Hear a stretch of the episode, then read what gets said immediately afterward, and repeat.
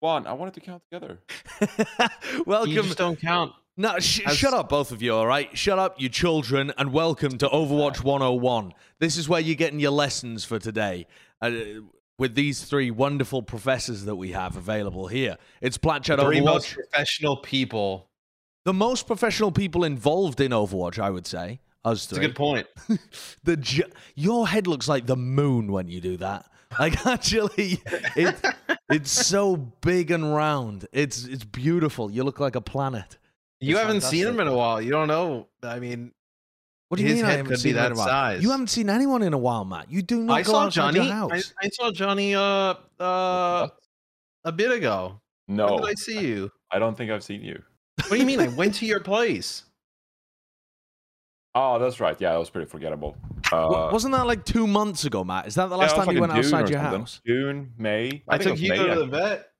Yeah. Okay. Yeah. Pretty good. All right. Looking after the the small animal that you're responsible for. You I know, can uh, appreciate that. Uh, People, I think, during all of this, they realize like things they can live without, and I realize I can just live without all of you guys. Uh, that I don't have to be around any of you guys to to exist. I, I- I, I still enjoy that, you guys, but yeah, I, I figured, you know, like how how uh how you rely on Bren for all of your kind of content and uh, fun and insight and just kind of like you just leech off of him, you know. Okay. Yeah. You yeah. yeah. can't exist without him, but Yeah. I can exist without everybody.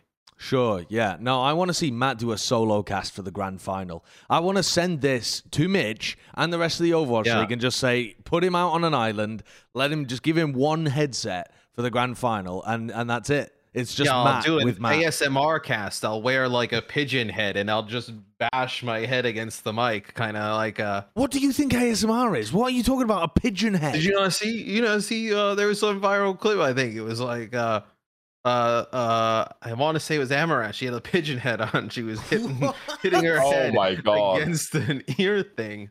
Oh, Oh, yeah. no, Oh, I yeah. did not see that. I, I am Ah. not a I'm not a tier three sub, Matt. I didn't realize that you were you were a frequenter of the. Uh, ni- neither am I. You know, you you get exposed to some things when you watch Rich Campbell stream. You know, it's it kind of sucks you down a yeah, deep path. Yeah, that's fair enough, honestly. It really is. All right, well, the Countdown Cup finished, and we've got some Yeah, banging happened. stuff to talk about this week. There was also like some stuff popping off in terms of, you know, MVP, end of season, all of that kind of stuff. So we got we got a packed show.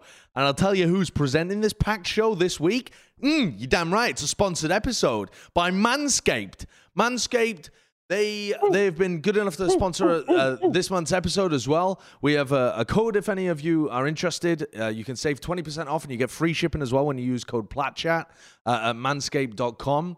And they they uh, have one of their big things that they're doing this month and last month when we did a activation with them is their lawnmower 4.0 which is the superior way with a ceramic blade of being able to shave your downstairs It's areas true. and listen, okay, they don't want me to tell you this, but it's just hair. I mean, in theory, you could buy a separate one and use it anywhere else. The whole point of it is you don't want to be using the same shaver on your junk as you do on your head. But I can tell True. you that because they sent me an extra one, Beth used it to shave her head and it worked perfectly fine. She's got like a fucking banging undercut.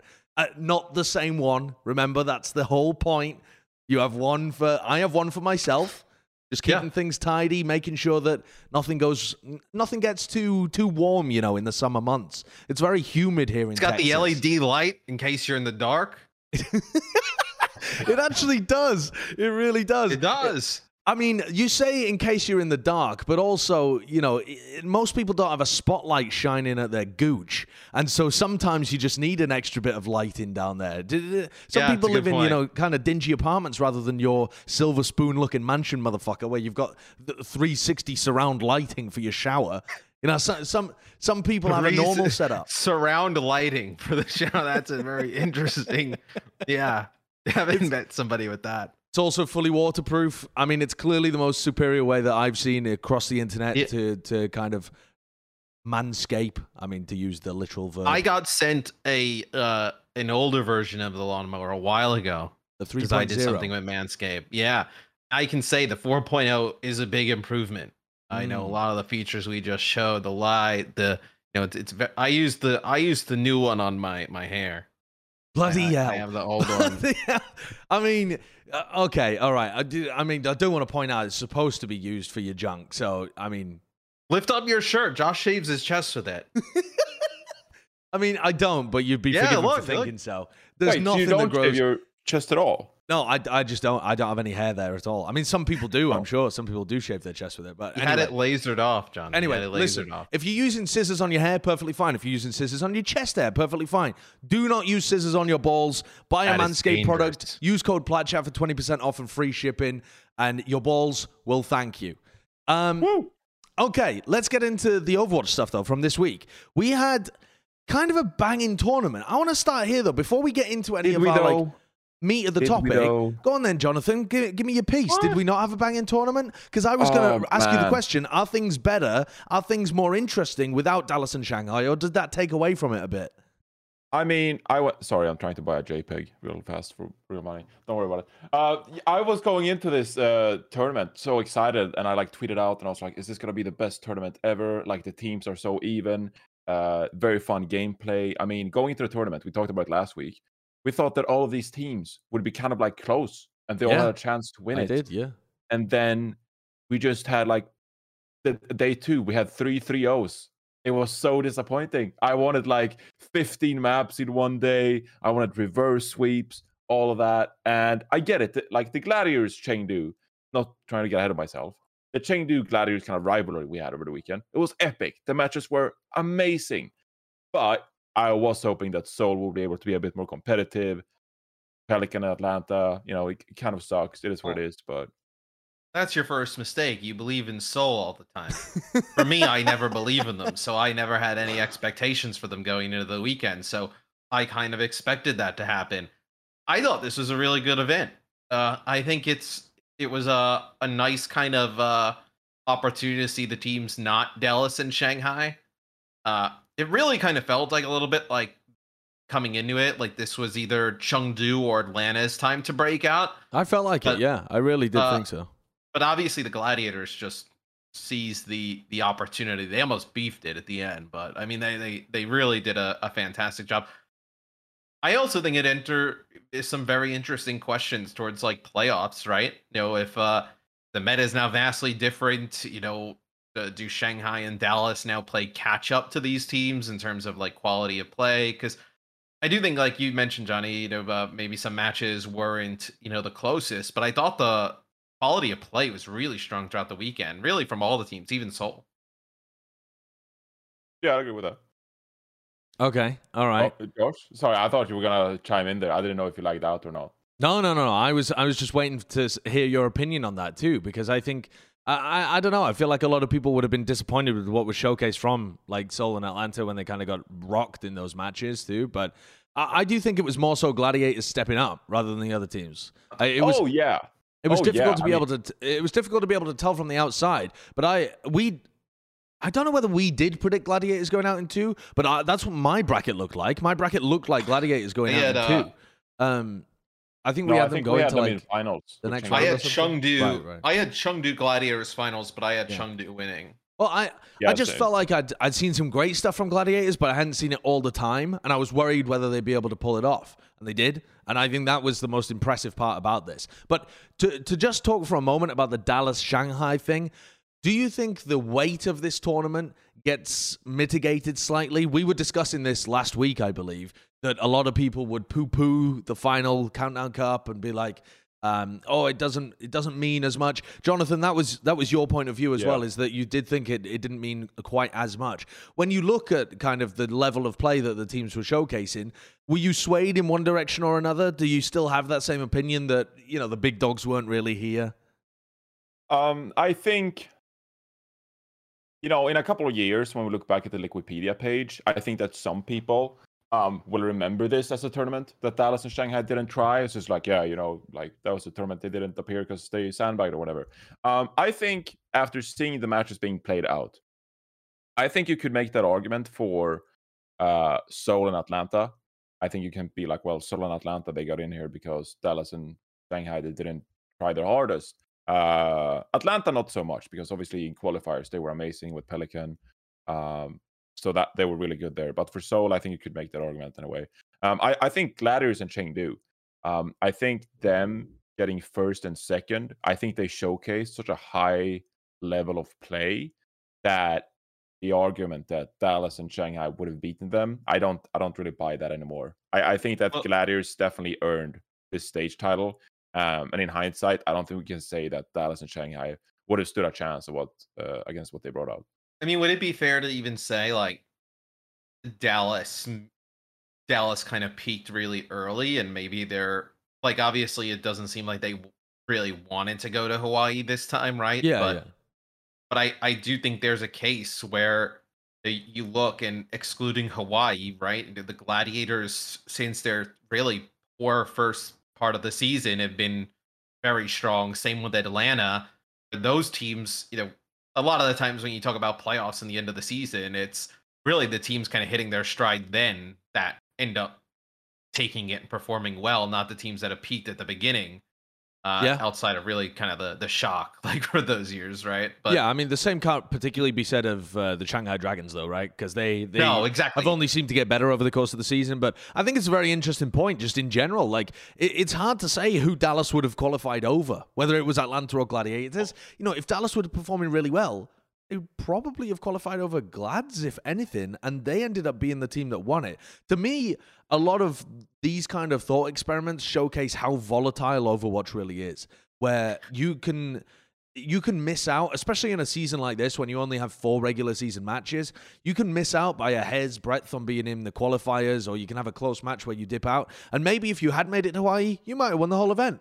Like there's there's so many scenarios like that where the what ifs do seem to make a, a, relatively big difference. And I don't know, it's it's very hard to speculate about how good those teams would be if they'd really tried because they they they were taking it loose on practice.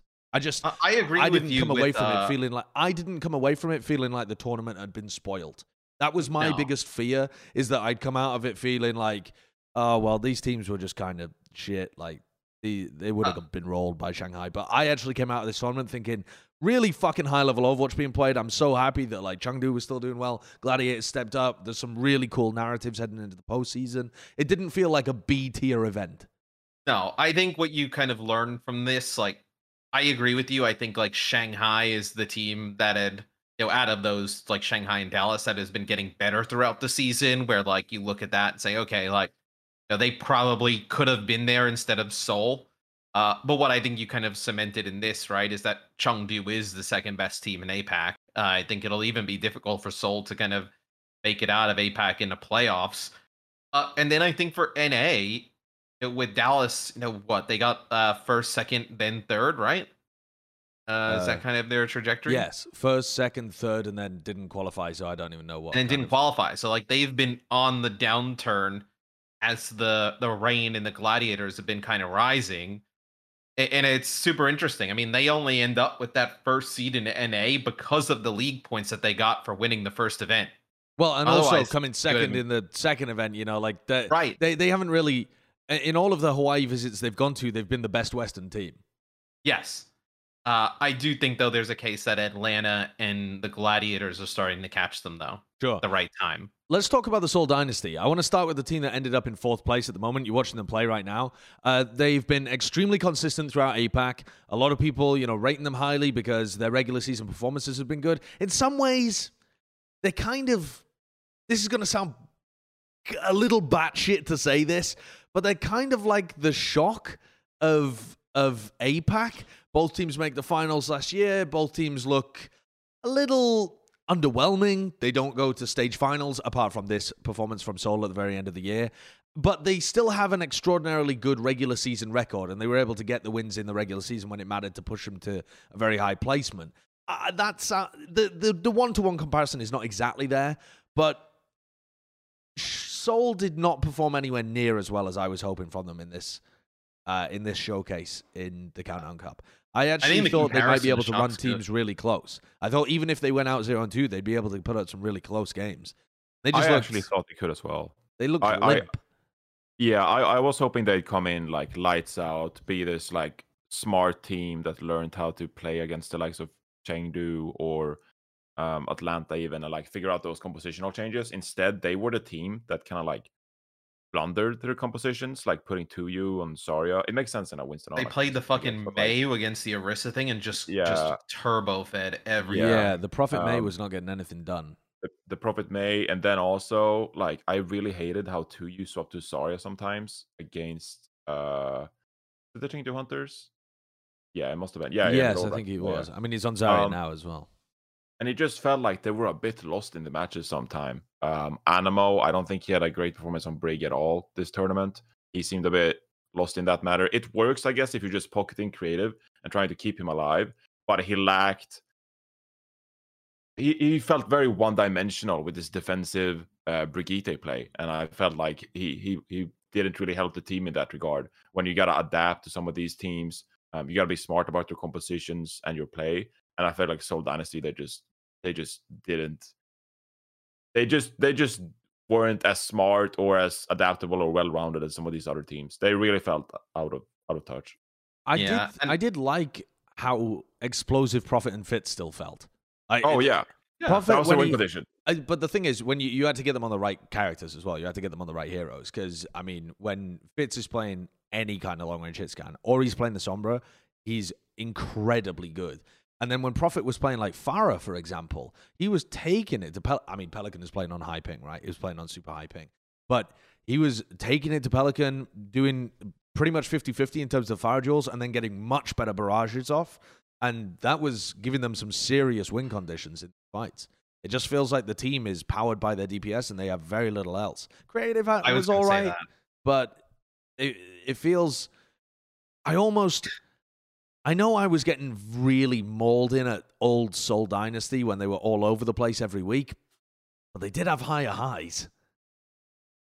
Yeah, I mean, well, what Anamo, like when he kind of left NYXL, did anyone? Re- I mean, I thought he was good for New York, but I didn't really kind of think he was like like a big difference maker. Like, it's not the same kind of. uh Well, I mean, he didn't play that much this season because like the meta, but like it's not the same caliber of like getting a player like Moth, right? For uh the Gladiators. Well, he's a, he's a straight Well, downgrade from Tobi as well, who he was coming in to replace. I. Right. Yeah, I, I think he carried like he carried a lot of like uh star potential with like his name because he was on that New York XL roster. But correct me if I'm wrong here.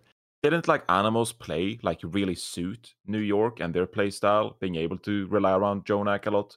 Um, yeah, Yeah. he was very And- defensive. Yeah, and I think we're just past that now, where you need to be more well-rounded in your play. And like you look at some of these main supports, that are amazing these days. Like skewed. uh, I mean, everyone can't be skewed, but like, uh, Sure, yeah.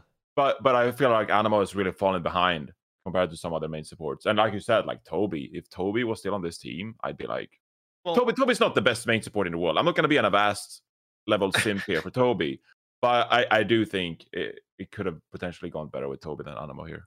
I do feel like uh, the comparison of the shock is good because you know some people would obviously just look at the records and be like both of these teams are good, but when you kind of watch them and go by like the eye test, you can clearly see that like yeah they may win, but there's something missing here, kind of from the top. Where you look at some of these teams in APAC, like just by the fact of them having profit and fits and empowering them, they're gonna beat half of the teams in APAC pretty handily every time, right? I mean, Yeah, and I mean that that works, right? right, but it does not work as the regular against this wins. top level of play though. When Yeah, when the other team has Kai and Pelican, you know, you're not playing against uh, some of the people on the Valiant or the Guangzhou Charge, and you know, uh, Pro- Profit can just turn turn on Spotify and just kill everybody and and And this whatever. matchup kind of worked for that, right? Because both teams played so slow. Yeah. So it's like if you're gonna win one matchup, it'd probably be this one. But Their if you're telling me you're just gonna sit still and play slow and rely on fits and profit against like Chengdu against the Gladiators, I, I have a hard time seeing your When- win condition. When Atlanta level saw them come out with the Mei, they were probably just fucking laughing. They were like, "What?" This is very odd, though. I don't understand at all why Profit came out on Mei here. I don't even understand like what it tries to accomplish. Eh, by the way, whenever he was playing Mei, he was leaping into the front line and using like his ice block and his wall to try and make space for his tanks. I've never seen a Mei play like that before. Like I- I se- seriously, casted this- What, what, watch him in this final fight. I swear he jumps into the front line using ice block to make space for Gesture and Toyou because they don't understand how to make space uh, like based off uh, timing and cooldowns themselves. when I was casting this, I was like, this is insane. Like, he's like one of the best tracers like that that we have. Like, he's just so good at so many other heroes. And you put him on Mei, who has not been played at all, really, throughout any of this, and for like zero reason. Like, I think I was talking to Scott about it, and he was like, "Well, like he's trying to, you know, stop the aggression from Atlanta," and I was like, "They're playing." playing like Ar- Orisa Hanzo. Like, I, I like what what what is like? Are they just trying to run down Gator? Like, I mean, that's not really gonna work. He doesn't even use the Blizzard here, uh, if I remember correctly. He never Yeah. actually even gets it off. It's It was- just uh, It was pretty sad. It was it was a sad performance, man. Uh, but the thing is, Seoul Seoul have now managed to lock their spot into play-ins. They they lost Yes. that guaranteed playoff spot that they would have potentially had over Chengdu because they lost the direct head-to-head match against them. They got clean sweep. They got dominated in that game, by the way. Just wasn't even close. But the, the virtue of them, or rather, um, because they lost that game, they're now probably going to have to face Philly to even get into playoffs. This constant rivalry that we've had between Seoul Dynasty and Philadelphia Fusion is going to rear its head again because that game, I mean, it's almost inevitable, right? Who else is even going to make it there? The Sparkers look kind of Spark, shitty. yeah. Uh, yeah, and, and what? I, New York and Chung, uh, New York and Guangzhou are on the wrong side of the playing bracket, aren't they? Or did New York sneak in? uh, No, well, they're not in. No, They're so not- they're they're not not in. So playing, yeah. uh, APAC is only a three-team uh, plan. So Philly would play uh, Hangzhou, and then the winner Right, and then- plays Seoul. Right, exactly. And so it seems inevitable that you're going to get another Seoul Philly match to see who progresses, which we've seen all year long. Those can go the full distance. Uh, Both of those teams are really evenly matched. So I'm excited for that in some sense, but also I don't really think either of them is going to do too much unless the playoff meta is something drastically different that we haven't seen so far this season, honestly. Yeah, I mean, looking at the hero pools as well, like Lucio's gonna become available, Ash, Echo. So I'm assuming we'll maybe see some more rush compositions. I mean, we'll talk about this next week, but I mean, um, I Echo like wh- whoever is the better Echo team, um, stuff like that. So I feel like giving the Fusion more time to integrate some of their other players that have just gotten there.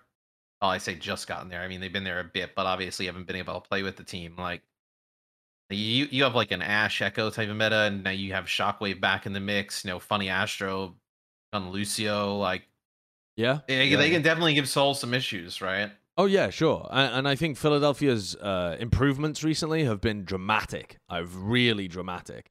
Um, I thought that they'd be able to win this game and end up in Hawaii and maybe do some damage. Um, I, I was actually pretty impressed with how Seoul and Philly were playing in their regular season portion of the Countdown Cup, but uh, none of it materialized. And also, I, I feel like I didn't even really get my answer from this about um, which meta was better in the Countdown Cup because I thought a lot of it might come down to whether ball stuff or Orisa stuff was better. And so the teams that were playing really heavy, slow Orisa kind of things like Atlanta and Seoul might end up doing extremely well if that meta was viable. But Gladiators and Chengdu still played a bunch of Orisa. They just played it at a higher tempo and, and won. And even when they were mirroring it against the other teams. So it was a bit of a bizarre tournament, I feel. There was I- a large Tracer value in terms good. of being a jack of all trades kind of team. What were you Yeah, and- say, Johnny? No, I was gonna say like that's what was so impressive about, about Gladiators win in my mind was that they're able to play all of these different compositions at a really high level and find compositional advantages um, on specific maps where like they they they favor some of these compositions. It was clear that Chengdu they wanted to put Jinmu on Pharah a lot of the time. Um, and that was sort of their win condition. That's why I thought they would win because they'd be able to force it somehow. And then whether Leave, play the Sombra or Tracer, you know, it's whatever. Um, but for the meta, it was so cool to see Gladiators being able to play Orisa compositions uh, against the San Francisco Shock at a really high level and Chengdu. Um, Yeah. They could swap over to like the Tracer Sombra dive if they wanted to. Um, I don't know how much Reinhardt we saw of them. Yeah, Uh, but we saw a sorry, little no, bit, Winston actually. They played it Yeah. like once. They, they played it and they boomed Atlanta on like OT uh, in Hanamura. but Uh, yeah, but I was gonna say Winston on as well. Like they Right. could play Yeah. Risa, Winston Ana, and played a Wrecking lot Ball Winston comps. So uh, that was really cool how we thought like there's gonna be one dominant thing, and Gladiators just managed to play all at a really high level. So Yeah. I, I want to talk about Atlanta for a moment though, because we should address the the copium from the Atlanta fans, the elephant in the room, etc., etc. Pelican was playing on super high ping, so the first we for starters. they didn't even think, and most of the community, the fans didn't think he would even be I fielded didn't think at he was all. play. Yeah, I didn't think he was going to play Yeah, whatsoever. The guy's just come out of having surgery from a collapsed lung, and he's in Atlanta. He's got a Two hundred. Tylenol and get him out there. Yeah, I mean the guy's got 170 ping minimum, right? That's what they said they played with him. Uh, they, that that's what they wanted him to play on, and then he ended up being on 240 for one of the games, so he didn't get fielded. Um, what kind of impact do you think this had? Uh, Um, what the the question here that all of the Atlanta Reign fans will want you to answer is: Do you think Atlanta would have been, able to win had Pelican be able to be fielded? Oh, it was an impact. Uh, it's something that like you never could have expected or planned for, or like what what do you even do, right?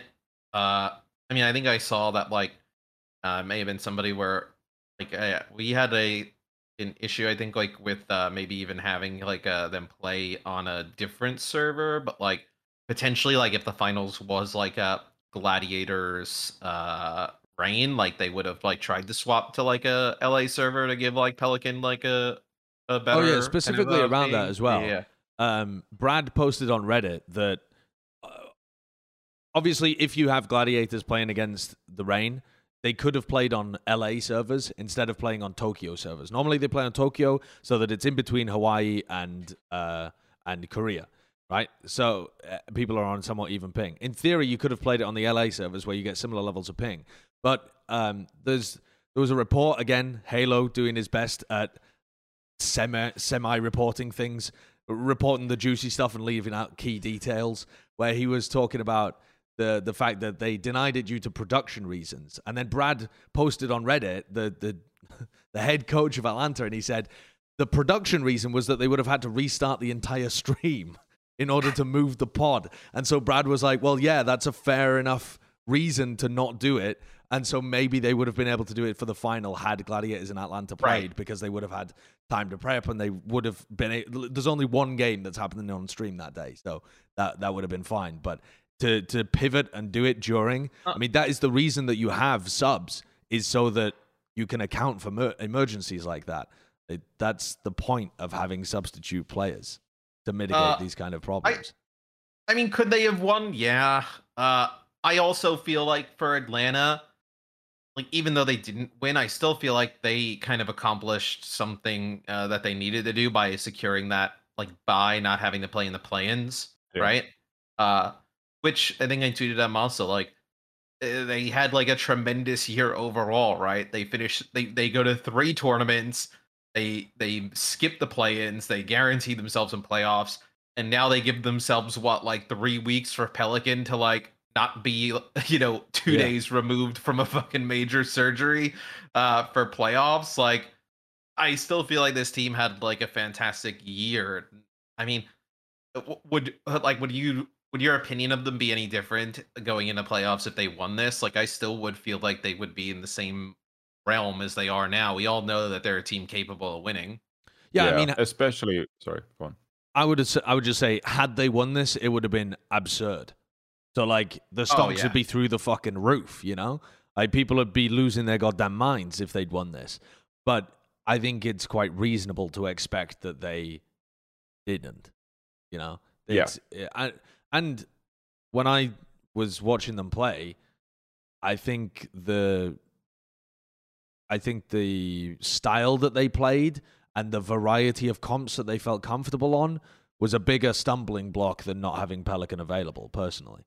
Yeah, yeah yeah, I, I'd agree with that as well. I think getting third below Chengdu and Gladiators, you still have to be very happy about that as an Atlanta player. It's like Matt said, like you you came here, you did your job, you secured the playoff spot, you don't have to go through play-ins, which I think is like a major pro for these Oh, teams yeah. and something you have to be really happy about. Um, and knowing as well that Pelican, you know, coming off a surgery, it's it's tough to deal with that. And I think even though like that was a big mental block, I can imagine as well. Like I said this on broadcast, if if you're an Atlanta Reign player and you know this is the case, and then you're like, oh, we got to sub out Pelican because he has 240 ping, and people are like upset about it. and it's just yeah, like one of those things that drags the team Yeah. down, you know, because you're like, what if? Um, it's like this sucks. Um, can't believe we have to deal with this, and it just sets a bad mood in the team. But getting third here.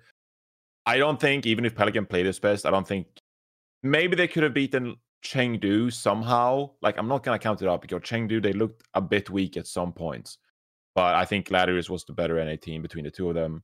Um, so I, I think you just have to be very happy with what you achieved this stage. You secured playoffs, and keep in mind, without hero pools, like Lucio's back in the pool. I think even though Masa was a great Brigitte this tournament, like that's is going to be good for this team, knowing how much rush they play. You can put They Kai back on the rush. Ash as well, Pelican on the Echo. Like these are good heroes for Atlanta that now unlock going into the playoffs, and you're already playing at a really high level. So I, I think Atlanta is a super scary team going into playoffs now. I mean, it's not like they fucking replaced Pelican, uh, you know, with Bren. I mean, Edison Oh, was like, I mean, Edison, what, like, uh, last year, right when Edison came in, like he was like one of the more like highly wanted players in that off season. Like people were so excited about him. His tracer stats were like fucking crazy last year. It's not like they just replaced him by like some dude off the fucking corner. Like, I mean, this is You're this is saying, a player You're who's saying to my fucking sick. face. Yeah, yeah. They it's not like they Man. fucking replaced Pelican with you. You, Look at this. you look the only fucking time you the only look time you appear on Did you this have your show is when you're turned on at the eating. time takedown? The only time You're you fucking appear on this lost. show is when you're you mean eating play food. Some, play some Pelican and Bren. What the What are you eating? Is that an avocado sandwich? Yeah, it's an avocado and bagel, cream though. cheese bagel, mate. Oh yeah. An everything bagel, I can tell. Yeah, but you know, Bren moves to Austin and becomes bougie. You know, with all these, yeah, Bougie bagel. he gets Cream he gets cheese he and gets bagel. he gets out of uh, you know, people like leave where they came from and you know change, right? You know, Bren. Bren leaving Glockster really changed him. That- Glockster. Jesus I, I mean, how many maps did Atlanta Reign win at the uh, at the tournament? Was Three. it one? No, wait, sorry. Yeah, of course it was three because they beat um, Seoul. And then after that, what did they have afterwards? No, this, these are our pickums. well, these No, is but they got, Oh, uh, there's the yeah, they scores, 3-0. right? Sorry, I was looking at the ones that we'd filled in. Right, right, right. So, but then they got 3 0, 3 0 to get knocked out, right, by Chengdu and Gladiators? Yeah. Uh-huh. Okay. Um, I I hear where you guys are coming from with Atlanta being a scary team in the postseason, and I think they are, and they've earned their spot, and they've done incredibly well. I don't see them as a team that can win the entire championship. I don't know whether that's uh, unfair to them after such an excellent season that they've had, but I struggle to think of a meta where they're better than Dallas and better than other people at the same time, and like Shanghai and everything in between. Uh, They they have some stuff that they're really excellent at. Their Orisa comps where where they play the slow pace stuff, they're really good once you put the um, slow the game down a bit, put the emphasis in Kai and uh, Edison or Pelican's hands, and they seem to be pretty damn good at rush comps as well. But there's a lot of Western teams that are very good at rush comps, and Orisa's slow pace stuff doesn't. It's never been the dominant meta this year, and I don't really see why it would be in the postseason. So to me, they're not really one of the teams that I'm looking at to like explode. I feel like the ceiling for Atlanta, there are certain comps that they just don't seem comfortable with, and that seems to limit their their potential when I think about them going to actually win a championship at the end of the year. I reckon they could make it super deep, but I feel like there's still something missing there that I'm not sure they can get in time. Is that Yeah. just my is that me being unfair, do you think? No, I don't think so. I, I and I think most people would agree that Atlanta we don't view them as like a potential league winner, but we I recognize them as like a top team. You know, if they're like top six in the world, maybe like top five, top four with Shanghai Dragons, Dallas Fuel, LA Gladiators now, Chengdu, Chengdu, yeah. and I mean, Yeah, and then then at- yeah, and then Atlanta, Atlanta yeah. absolutely. but I would I'm kind of like I'm just leaving the door open. You know, I'm not saying that they're going to win. I'm just leaving the door open. Maybe there's a small balance balance patch as we've seen earlier uh, past years. You know, going into playoffs. Uh, know, just a small shift could be a big difference maker for a team like this as well. Um, they're they're in a pretty good form right now. Um, I think some of their players are playing their best Overwatch of the season. Um, they've shown some versatility in this meta compared to early on when I think they were very one dimensional to start the season. Sure. Um, Yeah. So I'm just like leaving the door open. They don't have to play Overwatch League for a month now. So like they can ride this high momentum, go back to practice, iron out the details, check like LA Gladiators votes, like, hey, how does LA Gladiators and Shock play or read the compositions differently from us? What are some small things we can implement in our game? Uh, individual players can improve. I just think that they're like one of the teams who are there. Like I'm not going to, uh, I'm not going to dismiss them. I, I think they're a great team, Oh. and I think they could improve even more. I don't think the issue is their Orisa or their Rein comps. It's the ability to play stuff like the ball and play like Winston based compositions that I feel like uh it doesn't hold them back at times, but it makes them a, a little bit easier of a read. Like where the I think Atlanta like they hit their highs on some of the comps. Uh like it's almost like where I, think the gladiators, like I don't think the gladiators are the best at any comp, but they're very good at all of the different things. They can play everything at a at a pretty high level where Atlanta plays those select few comps so good that if it veers out of that, uh, maybe it's a little bit scary for them.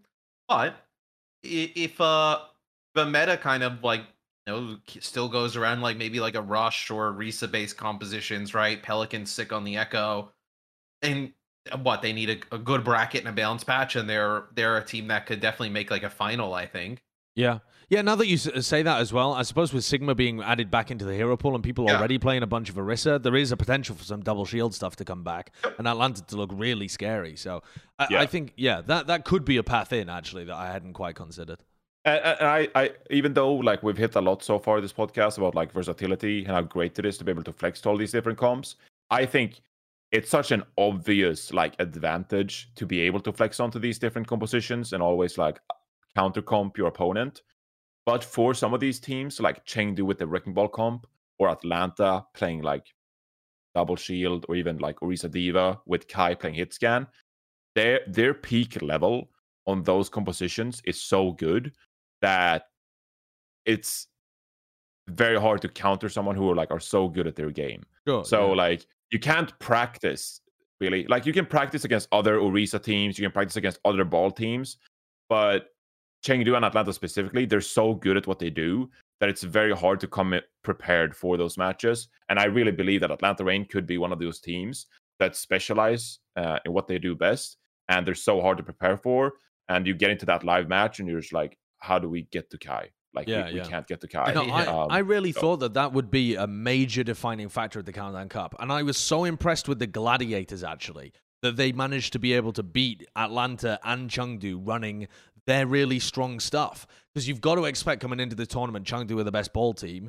And you've got to expect, honestly, uh, I think that Atlanta were the best Orisa based team. The Orisa D.Va comps, no one else had been performing them at the same level, I, I thought, as Atlanta Reign. Gladiators matched them multiple times in that, that match that they had, and they beat them handedly. Like they, they were matching them on Orisa uh, D.Va comps, and they were crushing Atlanta, just playing with so much extra pace and uh, explosiveness, and that having Zen some Bat really nice balance. Very cool. Zen Bap was Yeah.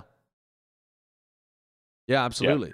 Uh, and just the the understanding of when they could run the Zen back backline and when like we saw Kevster playing a ton of Tracer and that really stops your opponents running Zenbap as well. You're you're almost if you ask if you run Zenbap, I feel like you're asking the question of the other team, what can you do to threaten us? You know, if you don't have anything, we're just going to sit here and be super safe and output huge amounts of value from the backline.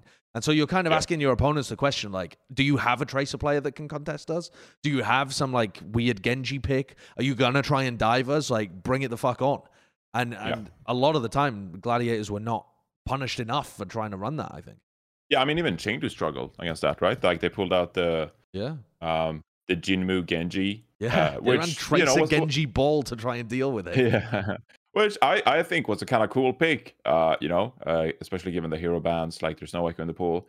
So I thought that was quite inventive. I am worried though, now when we just had this Atlanta Reign conversation. Uh, sorry, I'll, we'll talk about Chengdu and Gladiators too.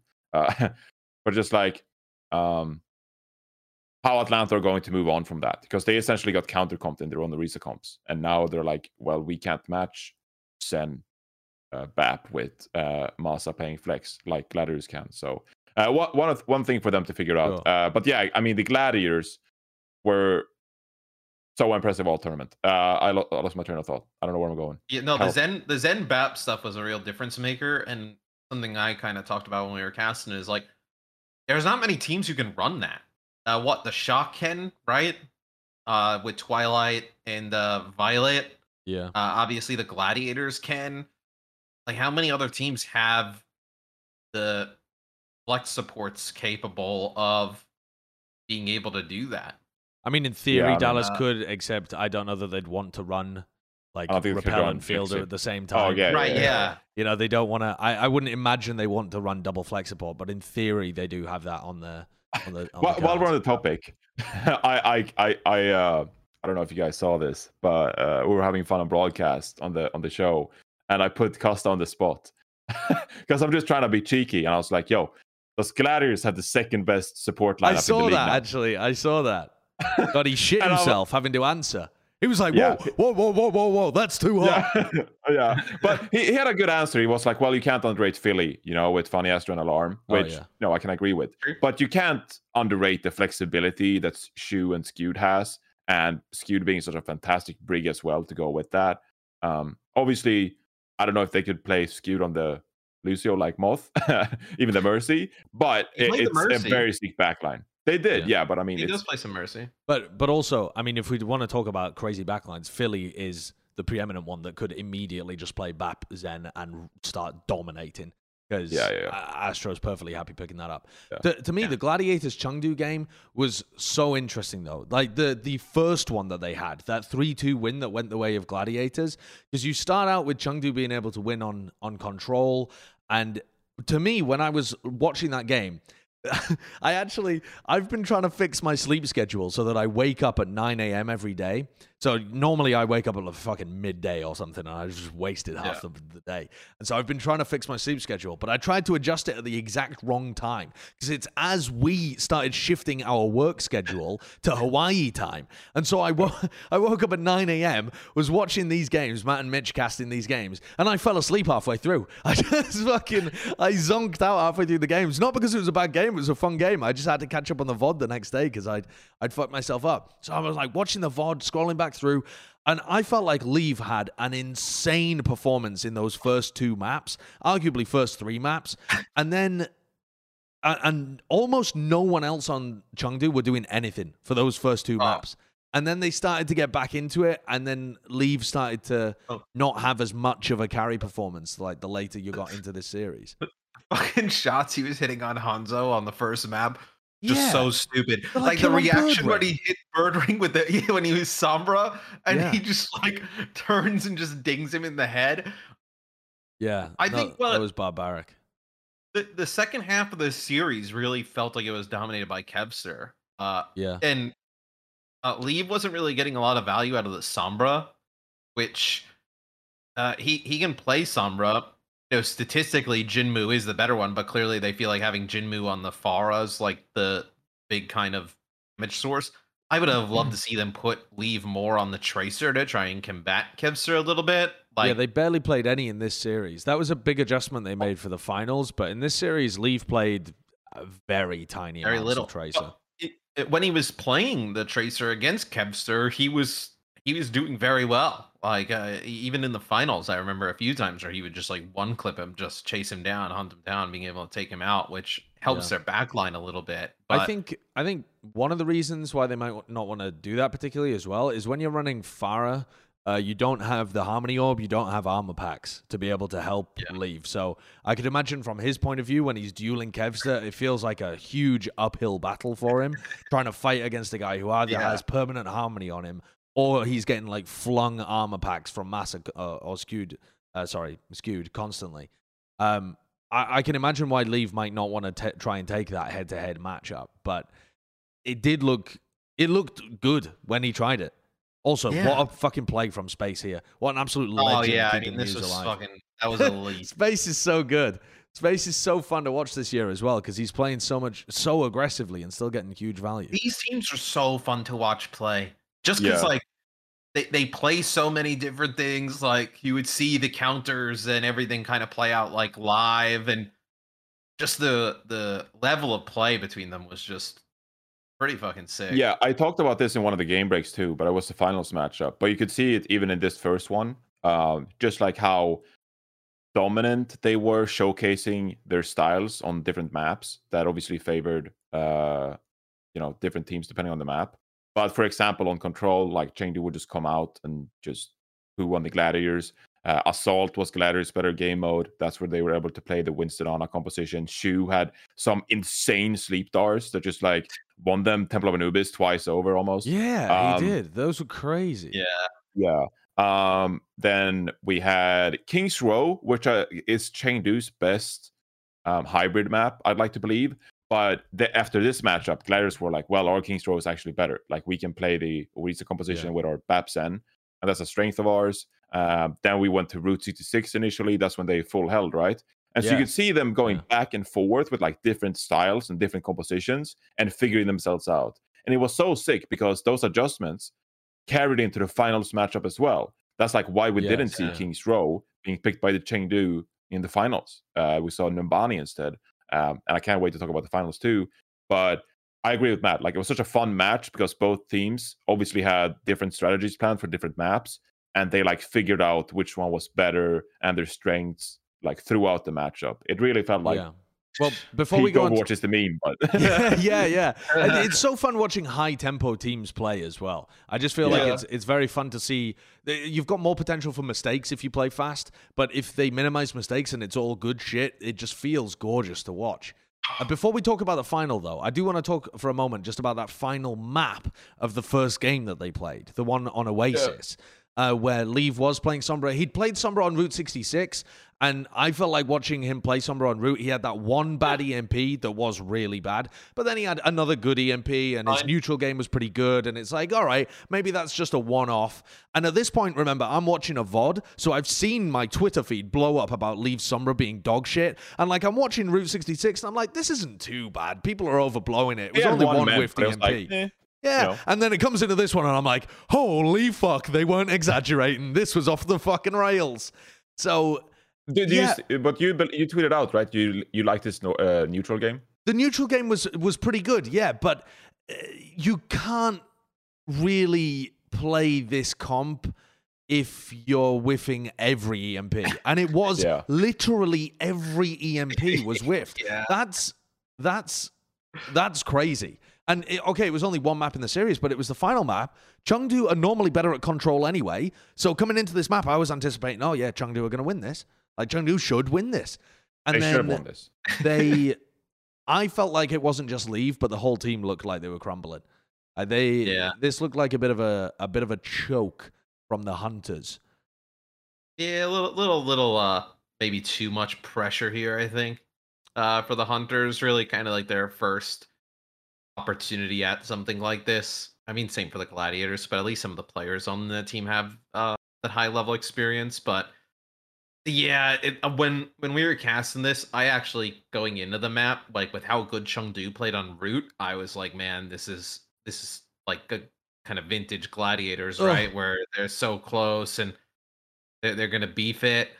Uh, and, and the only thing that just it's a bru- well, it's so brutal. Like, I mean, there's so many EMPs that just go for nothing. And I guess like the brutal part for me is like knowing how good Leave is on some of the other heroes that he possibly could have played here. Sure, it's like why aren't you playing the tracer, right? Like Right, if he's playing the tracer with the ball, right, uh, and putting pressure. I mean, imagine the, the I mean, it's hard against this comp, right? You're playing against McCree, Tracer, and Yeah. Big. But Yeah. absolutely. I mean, but when you're not getting anything with your EMPs, I mean, you may as well just have something else out there. And that's the thing. I mean- it's not it's not like the EMP is some random alt in the middle of this team comp. It's actually crazy important for being able to But but even here, man, they're in a 6v4 scenario, right? And they're already 50% ahead. yeah, and- Skewed clutches it up with his fight, I think. Yeah, Kevster Skewed was just, like kills like three. Kevster was like just that nasty good. Oh, I felt like Gaga was getting punished a huge amount, not just in this game, but in the tournament overall, actually too. Um, Yeah, Custa covered it. Apparently, uh, Gaga's a feeder now. He has like six and a half deaths per 10 minutes or something. yeah, he really has been. Twice of mag. Yeah, he I- really has been getting twice of mag. Um, no, but but I- but I, I'll actually, uh, you know, if they hadn't whiffed the EMPs here, I do think this map was Chengdu's for the taking, and Gladiators like full credit for winning this map. But if Leave hits a couple of EMPs on this round, I do think that they probably win it. They Oh. win this round, and then University. I mean, Gladiators they're like hundred to zero, but again, you whiff the MPs, I don't think they win that. But if you go against Gladiators with this comp on City Center, I I I'd predict Chengdu winning City Center. Um, it's City Center, right? Yeah, Uh, which yeah. one?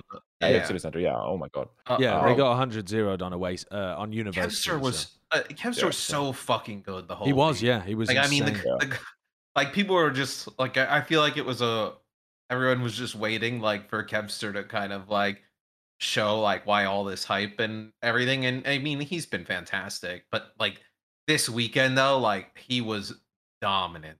Dude, Uh, my brain melted watching Kevster, so I thought he was a rookie.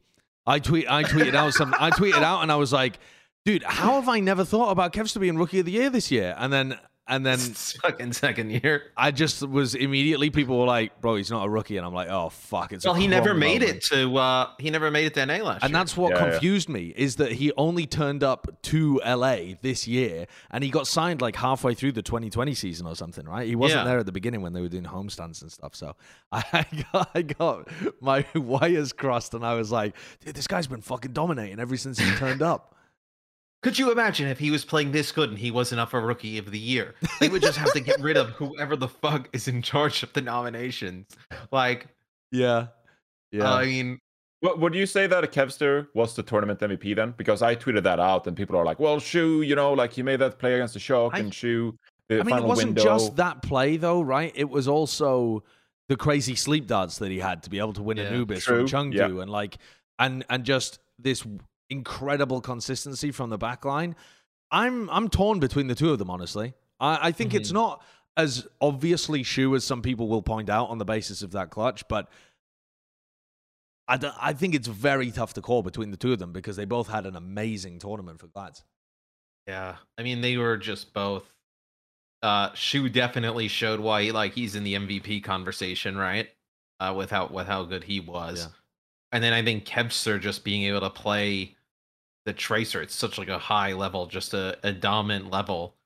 Uh, he really kind of showed like his worth is as a player. I also think uh seeing players like Kevster, I I saw who was on Twitter, uh, and and I completely forgot who it was, but they're just like, can we stop using like flex and hit scan DPS like Oh, as was, like a uh, thing? FunnyAstro.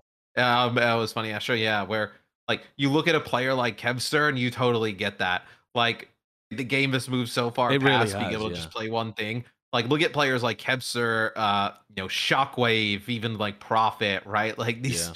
I mean, I Kevster mean, fucking like as one. well.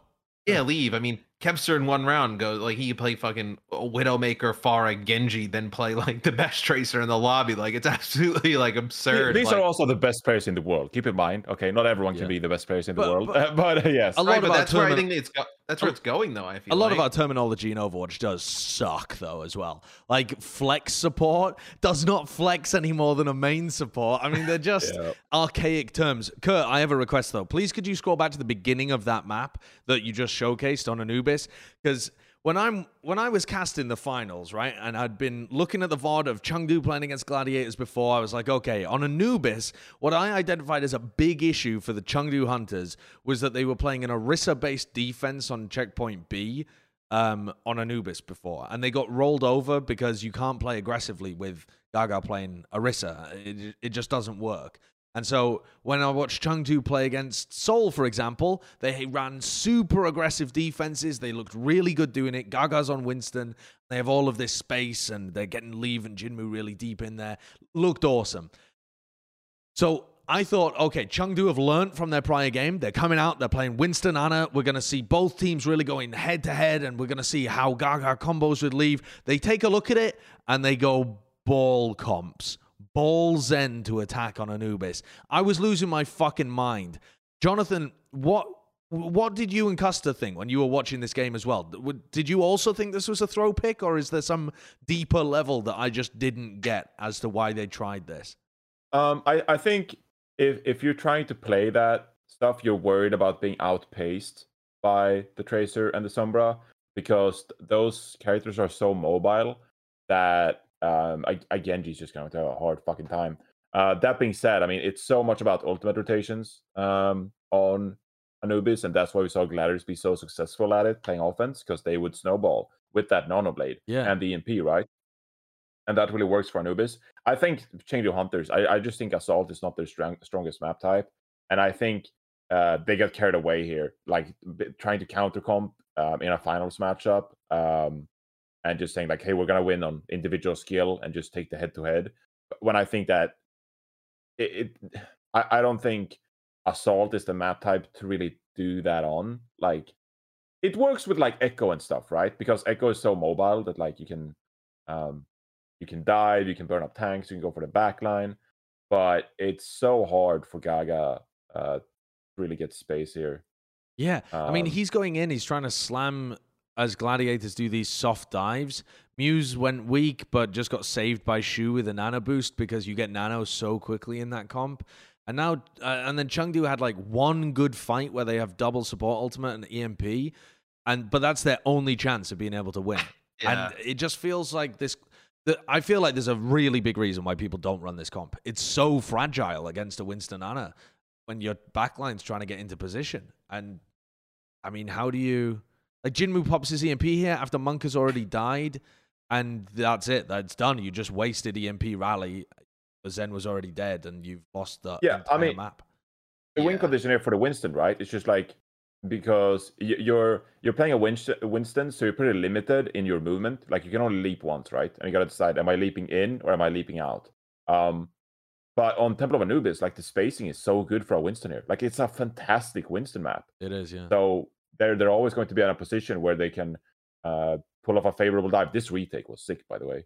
Uh, from was, yeah. Gladiators. Shoot Uh, with another nano. Monk is in a really bad position here with his trans, and he gets jumped on. I think he does get the trans out, does he? Yeah. Yeah, but yeah. like you force that trans early, um, you stall out this point, and suddenly like you've regained all your positioning here, uh, and you're playing a neutral fight because of Chengdu's comp. Like, Yeah. what are Chengdu gonna do? They don't have an EMP. They're just playing the neutral fight, Yeah, and Gladiators have a Winston comp. Like, it's just done. there's no yeah. ultimates. There's Yeah. snowball or invest here. No, it's it's. I I was when I watched the finals. Gladiators were obviously a fantastic team, but part of me thinks that Chengdu tossed this game away. Like Hmm. I, I feel like Chengdu had. They don't have opportunities to. They're not. Let's put it this way: they're not favored to win on Anubis, even if they play meta comps. But they're more favored than getting fucking locked out, right? So they have they have some level of uh, play that they could have brought here, and then also I can understand why you would want to reinvent the wheel when it goes to Route 66 because you think that gladiators have got a decent read on how you like to play the map, so you sub in Eamon, Farway, that kind of thing. And that map was close as well. But I can't get the like what if out of my head of you won on it previously, you're clearly the better team on that map. If you play the same stuff, you're still gonna be favored. It might be closer, but you're still gonna be favored. Whereas they threw in Farway and Eamon and kind of messed with the the pot. And the game Yeah. still ended up so close when Chengdu just hard tossed Anubis and made these other like the Numbani pick and then this like I, when I was casting the game, it felt like they, they sunk themselves into a one-three hole of their own making. I thought you guys were fucking memeing. I was listening on my phone, walking down the street, going to get empanadas. I heard Josh start talking about fucking Eamon and Faraway, and I was like, "What the fuck is he talking about?" And pulled it up on YouTube. I started seeing all these subs. I was like so confused. I was like, "Wait, didn't they win this map the other day?" I was like, "Whoa." Yeah, I feel like you make changes like that on a map that didn't. Didn't they do you. this in a previous tournament? We saw this from Chengdu, where they made these. They did uh, it in the regular season, but I don't think I've seen them do it in a Why knockout do I match. feel like we saw them play in in one of these like stages and they did the same type of thing where they like lost like a game or two and they subbed in Eamon. It might have happened. It might have happened for the May melee. I don't think it happened for the Summer Showdown, but I could be wrong with that.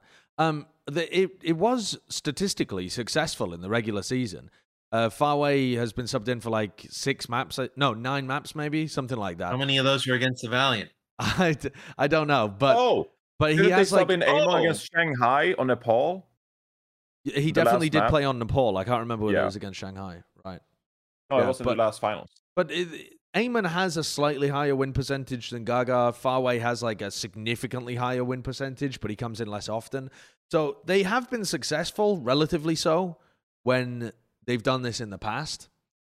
Hmm. It just it feels like a large risk to take, especially when you're one two down in the series. Like you're putting so much pressure on these players to get you even. Um, yeah, I I, I, wondered what you guys thought of this, of this subbing strategy for for Root. I mean, they were so good on Route 66 when they they full held them, right? Uh Yeah. in the uh like winter final. I I don't really see the point in it. Especially like Farway playing the Ana here. Like you're still playing the ball, right? Like how you guys were talking about like playing the Ana with a Winston.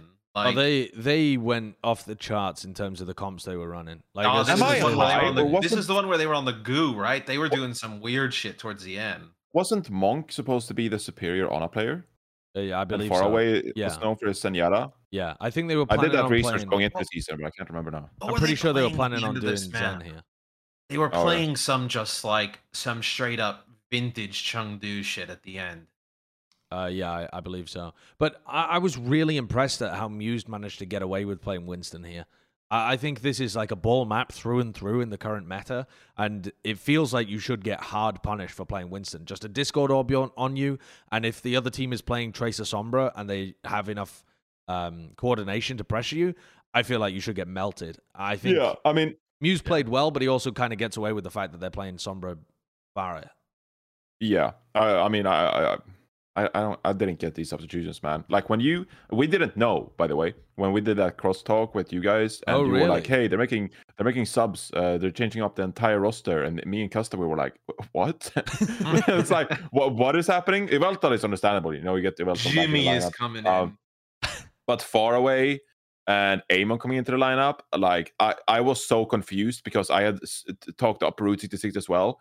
Um, I was like, yeah, they're down 2 1. They're not out of the series yet, though. We're going guaranteed to Route 66. It's going to be a great map for Chengdu. And then they were like, yeah, they're subbing out their main tank and their flex support. And I was like, what? um, I, so I think this map, this map is going to be the map that Chengdu Hunters are really going to be kicking themselves with. Yeah. Um, and I, I do believe they should have, especially playing this comp as well. Like as you said, you should be able to punish Muze. Um, e- even if you get the car to here, like the Winston pick is kind of good here because you have so much control being able to jump to the cave entrance and then get back around the corner. Um, so it's too late to uh, uh, try to counter the Winston here. You want to do that on point A or early point B, but now it's yeah. like Gladiator's got momentum. This stall though was pretty sick. I remember It was good. right? yeah, this this was good. Or was it the other way around? Was it Gladiator stall on their defense? No, I think It's- Chengdu held here like, for a while. minutes. Chengdu eventually managed to clean this up, and, and it looked like it was going the way of Glads. And I, Yeah. yeah. But th- this was where Chengdu changed their comp as well. They're running Tracer Sombra, they're running the Yeah. Zen and the Brig. They're running like what you would have expected them to run at the beginning of this map, and they weren't. That's what confused me as well. Is it's not just the picks; it's also the like the the Oh. strategy that they had leaning into it was so drastically different from what they'd won with um, that it confused the crap out of me. And again, And made me think like so Chengdu went down 1 3. And at that point, I was like, Chengdu's coaches are throwing this game right now. that's what that's the impression I got. But they clawed it back and they played some great Overwatch towards the end and much more standard stuff too. So I don't think you can be mad overall as a Chengdu fan, but there were some questionable decisions early in the series.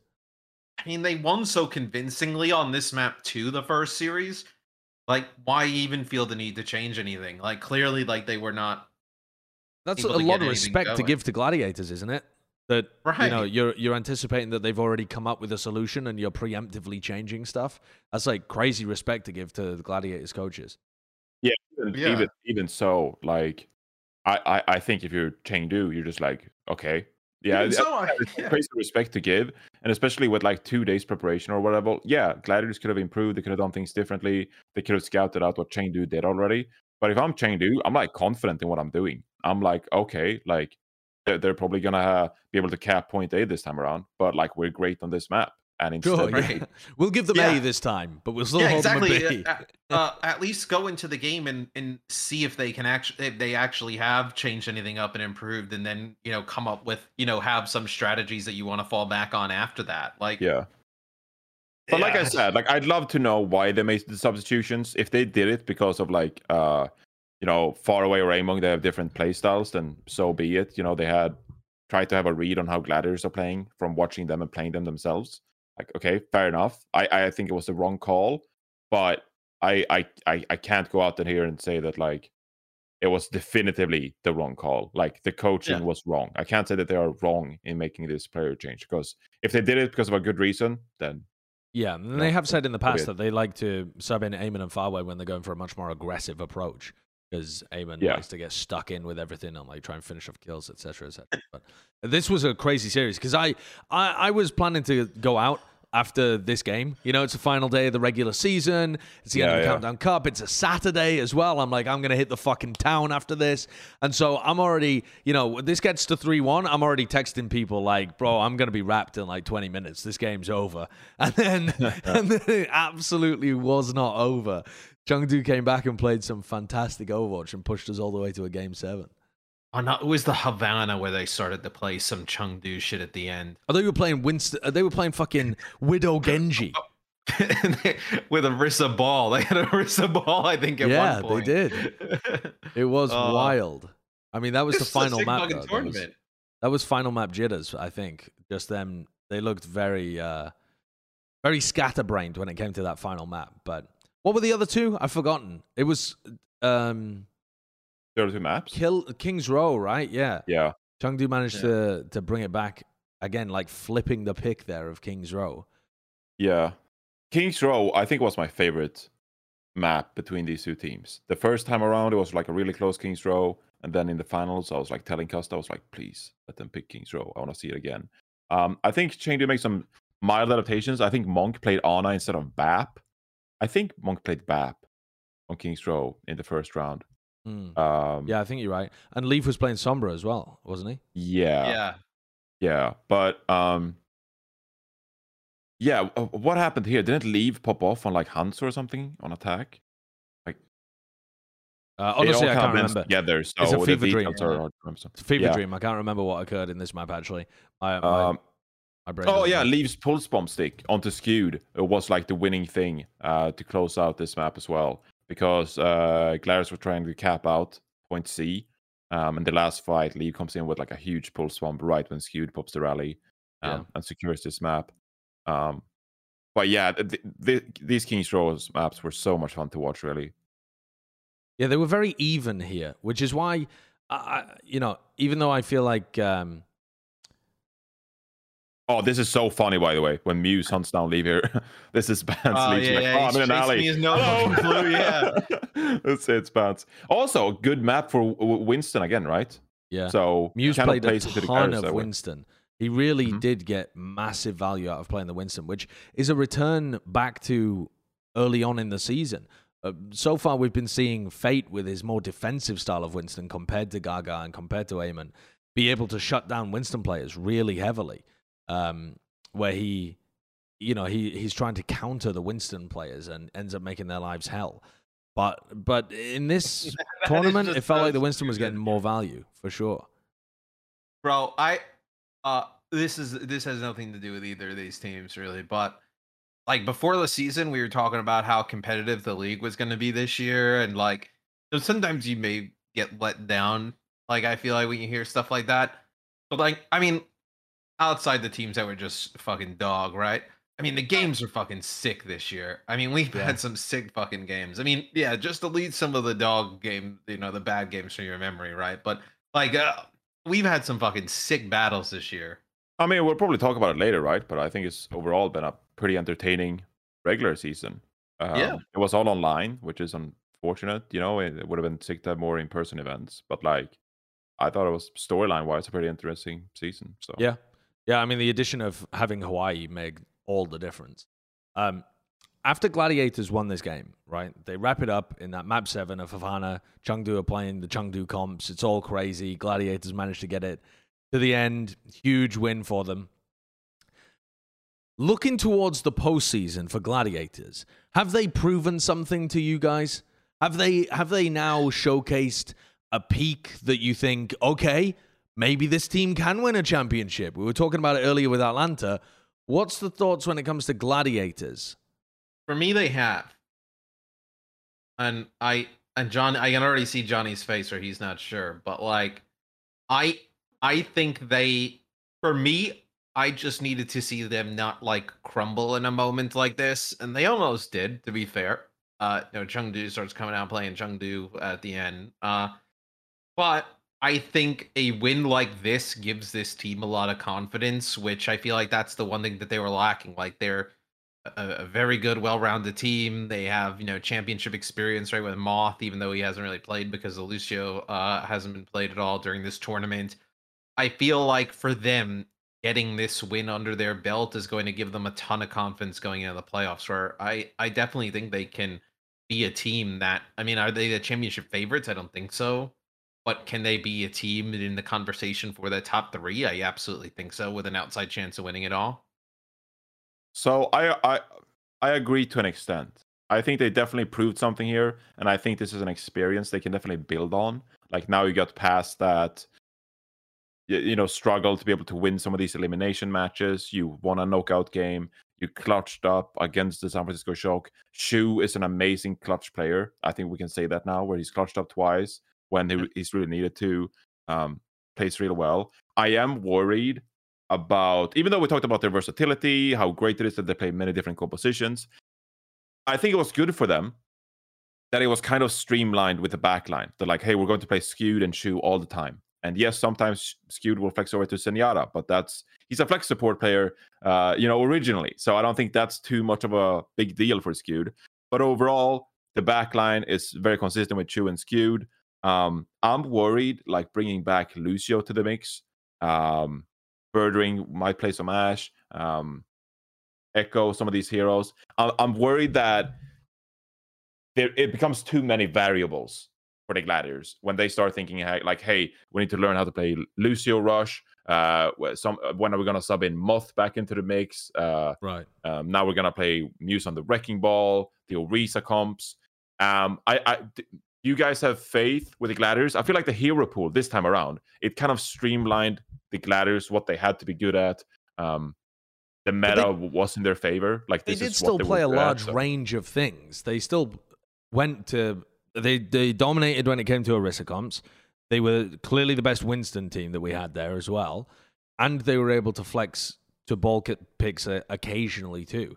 This was a relatively diverse meta for them.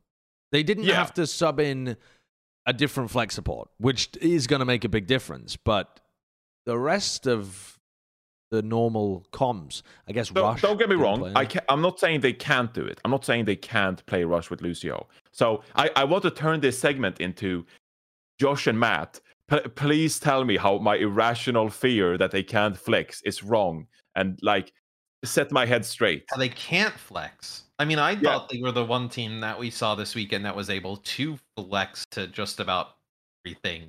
Exactly. Yeah, so think... why am I worried about the Gladiators in the playoffs? Here's because why I'm worried. Here's yeah. why I'm worried, and maybe it's similar. Is that Gladiators have clearly shown a peak that's crazy. The actual peak performance of Gladiators is nuts. Like it, it is championship caliber. They could, in theory, win. But over the course of the season, they haven't shown the same level of consistency across different metas that a team like a Dallas or an Atlanta have within their own region, never mind a Shanghai or something like that. So to me, the like question of what they'll do when it comes to the playoffs is do you want to rely on what they've showcased recently or what they've done yeah. all year? Because what they've done all year hasn't been good enough. There've been small glimpses of it. It haven't been bad though. No, but it hasn't I been mean, good enough to win a championship, Matt. No, it's not. But but what they're doing right now is so to me it's a question of is this just a hot streak? Is this just their current form, or are they going to be able to replicate this over the course of any meta that the playoffs throws towards them? A team like Atlanta, if we want to make the direct comparison, I'm really confident that Atlanta can take a bunch of stuff in the postseason and find something that will get them deep. Right, minimum placement is going to be really deep for Atlanta. Gladiators, I think they could f- finish with a bit of a disappointment, or they could go literally all the way. I think there's a small yeah. chance that they could win the tournament, win the entire uh, year. But I think the the variation is much larger for them compared to Atlanta because I've seen it happen with Atlanta. They are always able to make deep placements. They just can't They just their peak doesn't look as crazy as Gladiators does.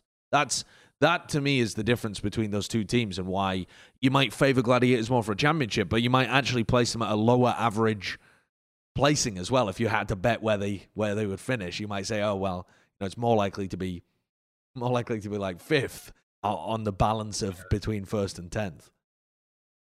Yeah. Uh, I'm I'm trying to think over some of their compositions as well. Um, I don't know. I feel like they're peaking at the right time, and I they are like, yeah, they are. They're definitely playing some great Overwatch. Um, yeah, I, I I need to get past this mental barrier. Maybe it's because like they they made like a lot of changes, but they're not massive changes like this meta. Never mind. what? So I, like, I I need to figure this out, gentlemen. I need to stop Yeah, like- disrespecting the LA Gladiators after winning a stage. Yeah, I mean, I, they think were- it's fair, right? They haven't been. Uh, so let's see. There was uh, not a lot of variation, I feel like, with their swaps. Even though they played a lot of different stuff, like they, they didn't make broad sweeping changes. Did they not? Am I wrong in assuming that? But what do you mean by actually- a broad sweeping change? What do you mean by that? Because they did play everything from Bap Zen comps to like uh, Mercy Ana comps in terms of their backline. They've played Orisa. They've played the um, Yeah, the, but like the Winston so around that. Space has always been on D.Va, and so that's They played a ton of Tracer similar stuff. Sombra pretty much all the time. I guess they can't. Yeah, they show the Pharah compositions when They played some when they Pharaoh call. um, Hanzo at different times as well. you know, Kevster was pretty capable going over to that. Um, Yeah. they played. Yeah, I Now- mean, Birdring's played all long range hits. hit scan, the. Hanzo, the Sombra. The Like, they- Gladiators are flexible, and they, they were will be great come playoffs. I'm really, really glad we super had this close. conversation, gentlemen. I can Uh, now see it. Obviously they qualify for this tournament and they make it all the way, but they were super close the two prior. I know they lose a close series to Dallas 3-1, which Dallas goes on to the finals. Yeah. Uh, and then in the summer showdown, uh, in the summer showdown, they lose to Atlanta in a game five to Yeah. qualify.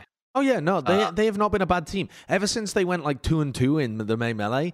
They've Yeah. been great since then. They've been great, but great in this year is not good enough to be able to get you to stage finals, to win you stage finals, to win a championship. Like they could they could very reasonably go into the playoffs and you know lose a close map 5 to a Dallas or an Atlanta or any, you know, Chengdu, Shanghai, something like that. Yeah. And it would look a bit disappointing if they end up in like a eighth position. Like they could literally run into another team that's that good. No, they couldn't end eighth, right? Because they're guaranteed to playoffs or something. But Um, you know well, what I mean? They, could get knocked out in an early round in a close match, and it could still be a pretty decent performance. This year is hyper competitive. They have to bring their fucking A game if they want to get it deep. I think they could end up finishing with the best placement of the NA teams in the overall playoffs. Like I, I, I think, I think I could see that. highly of them. Like where I think Atlanta could run into. Atlanta's been pretty consistent throughout all the comps. I think Dallas is really the wild card, right? Of like what happens. Dallas doesn't really want to play the Orisa comps. Uh, Do you think Dallas are more volatile than the Gladiators? Because I don't agree with that. I think Gladiators are more likely to have a great or a mediocre. I think Dallas are either going to be great or they're either going I to be. I could see Dallas flopping. Is that a I hot could see take? I could see Dallas having a worse time than the Glads. I mean, I could. I think a lot I, of these NA teams are coming off like a good streak. I don't see Dallas flopping. Dallas haven't flopped all year long. They literally haven't. They've been at the worst. They've been the third place team up until recently when they stopped scrimming. I mean, or not stopped scrimming, but reduced scrim time heavily. I think it's pretty recency biased. I think Dallas are not going to make a very deep run. No, I mean, unless we literally see Orisa is the main meta, I'm not counting out Dallas. Well, we talked about how Sigma's coming back in, right? Like double shield. Like, what would they do in that type of? Yeah, that would be worrying. But we don't know that that's going to be the meta. There's no way of telling at this point. It, it doesn't. Like, we haven't had that as being the meta at any point during this year. So I don't really. I don't. I don't see why that would be a, an assumption to go uh, towards. if it did happen, though, yeah, the- I would be worried. There's more of the double, like, uh, you know, the the Zen Bap, right? If that becomes really strong on certain maps, they're in trouble there. Uh, you know, what if Ashe becomes strong again? Like, do you think Pine's just gonna come out of nowhere? Yeah. Uh, But we've had these concerns all year in terms of there being serious holes in their roster, and they are there are serious holes in their roster. But they've been able to patch it up. Like we're talking about the downward decline of Dallas, but no, don't don't get it wrong. They're still they're still hands Right. down the best team in the West this year. The 2021 season has been theirs Yes. in the West. it has. Yep. but I I don't know. I feel like eventually, like doing what they're going to do, like you're going to get got. Like Okay. eventually, like you're going to end up in a spot where you're just not going to be able to get out of it by, you know, how they've kind of gone through the year. Uh, and maybe I'm just completely wrong on that, but do you do you do think wanna that do- this do you think the Countdown Cup was the cross section of Dallas downwards and Gladiators upwards? Are they like are they meeting? Are they about to cross section and now it's just What do you? postseason in the opposite So opposite you direction? have Dallas over Gladiators if they meet in the playoffs. if I was to place money, uh, well, hmm, if I was to place money on like average placement or something, then I think Gladiators would be quite a risky pick because I don't know exactly which way they're going to oscillate. Dallas is an easy bet, mate. If I'm betting money on a team to go deep, Dallas, Atlanta, they got my cash. Gladiators Uh, is like I'm expecting good returns to bet on them because I'd, they're they're a great bet to like go super deep, but they could just take your money and run. I I think Alright. Atlanta and the the Gladiators are just as good, if not better, than Dallas. Okay, okay. I, I think, think- it's I gonna be spicy. power rankings later? Yeah, I think those top three teams in A are way closer now. And Sure. and maybe they've been way closer all year, but the the fuel have just had the fuel magic to kind of get to Hawaii and make make deep runs. But Yeah. They definitely got the best playoffs performance out of any of the Western teams. Oh, Even yeah, for sure. considering. All right, let's let's move on for a moment though. Let's talk about Chengdu before we talk about some big picture stuff again uh, throughout the league. So Chengdu, they've made three stage finals. That is the most out of any team this year, tied with Atlanta, Dallas, Shanghai. So, all right, Dallas, Shanghai fans, I know your team wasn't trying. They're trolling, whatever. Shut up. It's still a draw in terms of most stage finals appearances. Chengdu made two of the finals, one losing to Shanghai and now one losing to the Gladiators. Do you think this was their best opportunity at making it deep, at making something of themselves this year? Are they going to fade into the history books now that they let this slip through their fingers? I this mean, was their best chance. Yeah, I I mean we're we're yet to see like how they'll play next year, right? Uh, you know, maybe they get more chances next year. Uh, reiterate on this roster, it's a great roster. It's been a great year for them.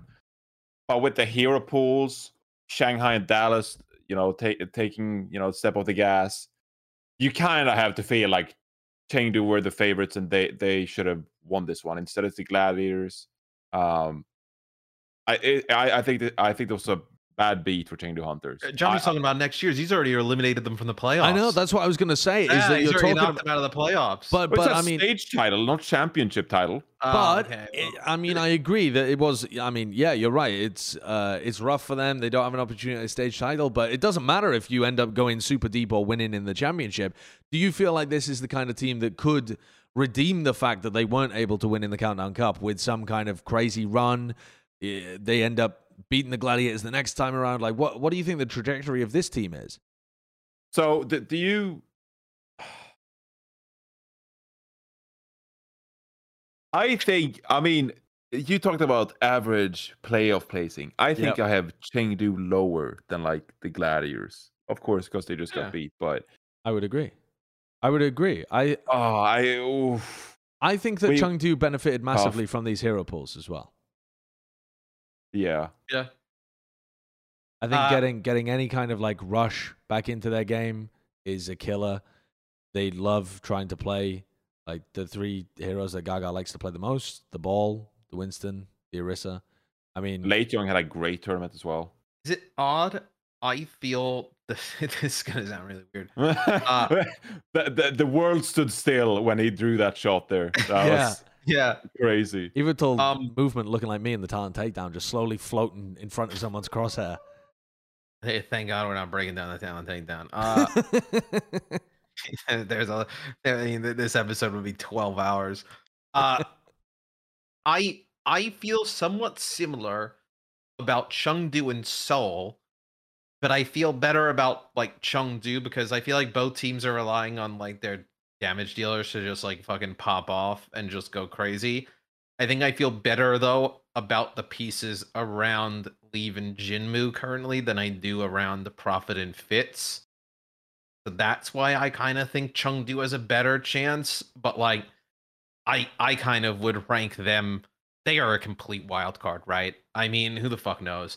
Uh, I I would say they're like somewhere in the middle of like, eh, you know, the the Dallas Gladiators, Atlanta, Shanghai, uh, type of uh teams where like could I see something like the Chengdu Hunters lose to you know one of the teams that qualifies whether it's like a fusion or somebody like that? Absolutely. I could also see them just not do shit like play Orisa ball with fucking Widowmaker and make the finals like and Uh, just play I guess part of what, what I'm worried about as well is like how much better can Chengdu realistically become? Yeah. I mean, yeah some true. of their members could definitely step up. You know, if Jinmu brings out a nasty Sombra, that could be a big difference maker. Sideshow mentioned Gaga's Wrecking Ball earlier, how he dies quite a bit.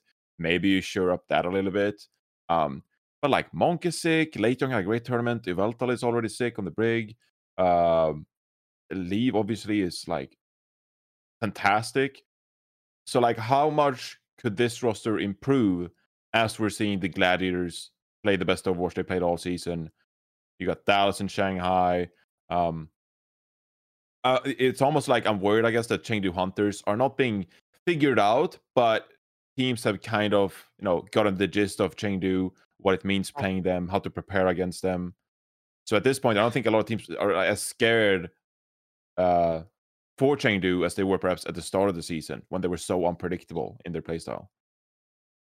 Uh, you also- say that and Yeah, it's on, like what like all the all their players are you know really kind of hitting their peak and it even just kind of meta wise like what what could possibly be better for Chengdu right. That's what I was going to say.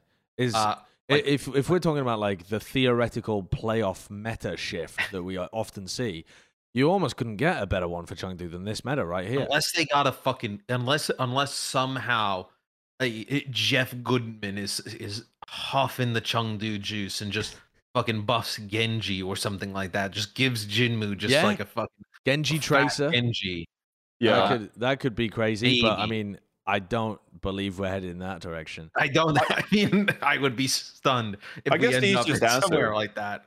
it's just like if Jinmu gets like an insane Sombra. I think that could like realistically help this team out a lot. And Jinmu's Sombra, I guess it's okay. It's pretty good.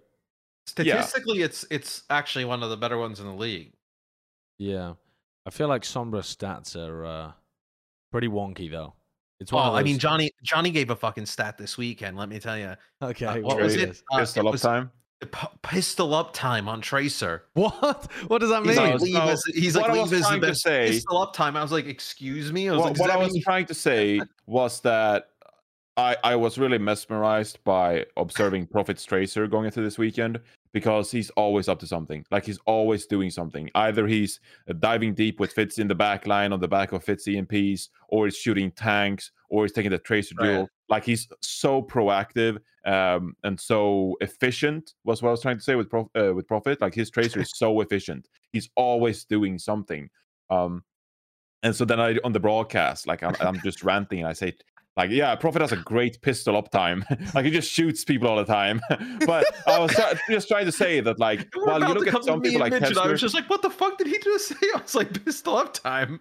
no, Is I- that, I is just that a real stat, by the way? Did you look it up? No, no, no, no, no, no, no. It's not a real stat. I just You might made be able to track it. Like literally, if we asked the stats wizards behind the scenes, I don't know why they'd waste their time on this, but in theory, you might be able to track like how often. Because what you're essentially saying is he's shooting his gun a lot compared to like Yeah. zipping around not doing much or Yeah. setting up for fights. He does more I mean- fighting and less setting up. He's more proactive. Yeah, It- it's- I've said that already, Matt. Thank you. But uh, some some Tracer players, like Snillo, is the complete counter opposite, right? Where Snillo just like Snillo? He's not even in the Right, fucking right? league. There's already- he doesn't have any pistol up time. He's out looking for mushrooms in the Swedish woods. Okay. His issue was pistol up time. He's not in the fucking league.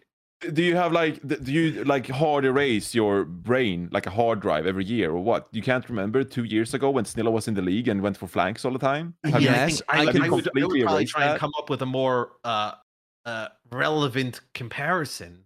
Oh, uh, well, I mean, okay, what's a tracer in the league these days that just sneaks around corners and like just waits? Bladder to does a little bit of that, where he tries Yeah. to very heavily set up for fights before they begin, and then he's Bristol. efficient with finishing them. Oh my god! Who else? I Is don't know. Mulan Valor- runs tracer player for Valiant? That just tells you how much Valiant Matt has watched this year. Oh, I, I look when I when I load up the schedule on the website, there those games aren't even listed. I don't even. some of my website's messed up. They don't list any of the hide this Valiant games. team. He's got into the back end. No, I understand what you mean. I understand what you mean. All right, yeah. let's so let, let's let's shift the conversation along though. One of the biggest. Thi- oh wait, no, sorry. Just one more thing Oh. before we. Uh, Oh. No, oh no, we're no, we're moving on. We're moving Oh my on. God. I, I lied to you all. I lied to you all. This No. is- okay. The next topic was one of the biggest conversations that come out of this. So that was the final game of the regular season. There are no more regular season games, which means everything that you've seen so far in the season, that's all of the data that you can use for MVP, Rookie of the Year, Coach of the Year, all of that shit. The postseason is different. The- postseason results are not supposed to be counted for those awards. So all of your decisions and all of your modeling of the games should have taken all of that into account at this point. Leave versus lip is the biggest conversation that's happening so far. Some people are fucking throwing Shu's name in there as fast as they can because of that nuts play and, and the rest of what he's doing. But Yeah, most of the serious conversation around MVP is between Leave and Lip. Um, to start with, let's answer the actual topic that's listed here. Are they the two leading? What would you say to someone who says you got to think about Shu, or you got to think about Ke- Pelican, or you got to think about Kevster? What what do you what would you say to to those arguments? I mean, Kevster is not even in the running, mate. He's not one of the top ten, so good luck with that. Uh, even though, you know, of course, he had a great stage. I think there are some other names. Like, if someone came up to me and they were like, you know, I kind of value like what Fleta brought to the Shanghai Dragons this year. I'm like, I'd pat you on the head, but I'd be like, okay, I get it. You know, like I I, I get where you're coming from. Sparkle brought tons of flexibility to the Dallas Fuel, was able to play that tracer in the May Melee that really helped them out to secure that stage shuttle. Okay, I get it. Fearless, even. I'm like, okay, one of the best main tank players in the world, the best Unbin. wins in the world. I, I get it.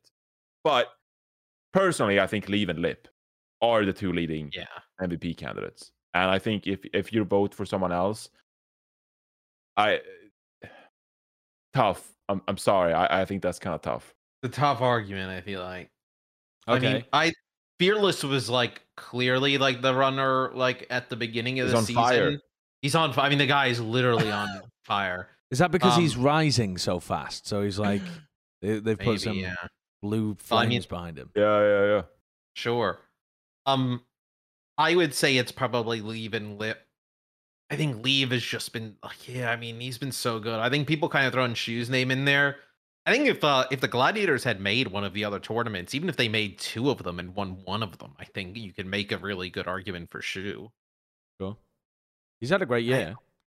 I, I think though, like with how with how Leave is played, Chengdu obviously playing so much around him and then being able to make three tournaments, I think has been really impressive. Uh yeah, I mean Lip is really fucking good as well. I mean it's, it's a shitty it, this is what sucks about MVPs. Only one person gets it, right? I mean Yeah. Um, I can tell you I've locked in my MVP vote already. I I, I Oh, made okay. the decision the day after watching the uh, the the finals and the rest of the countdown cup. Uh, to me, you know, I considered it for a moment. It was between Leave and Lip. I locked one of them in. I want to hear if you two have as well, and um, who you went for if you've already locked it in.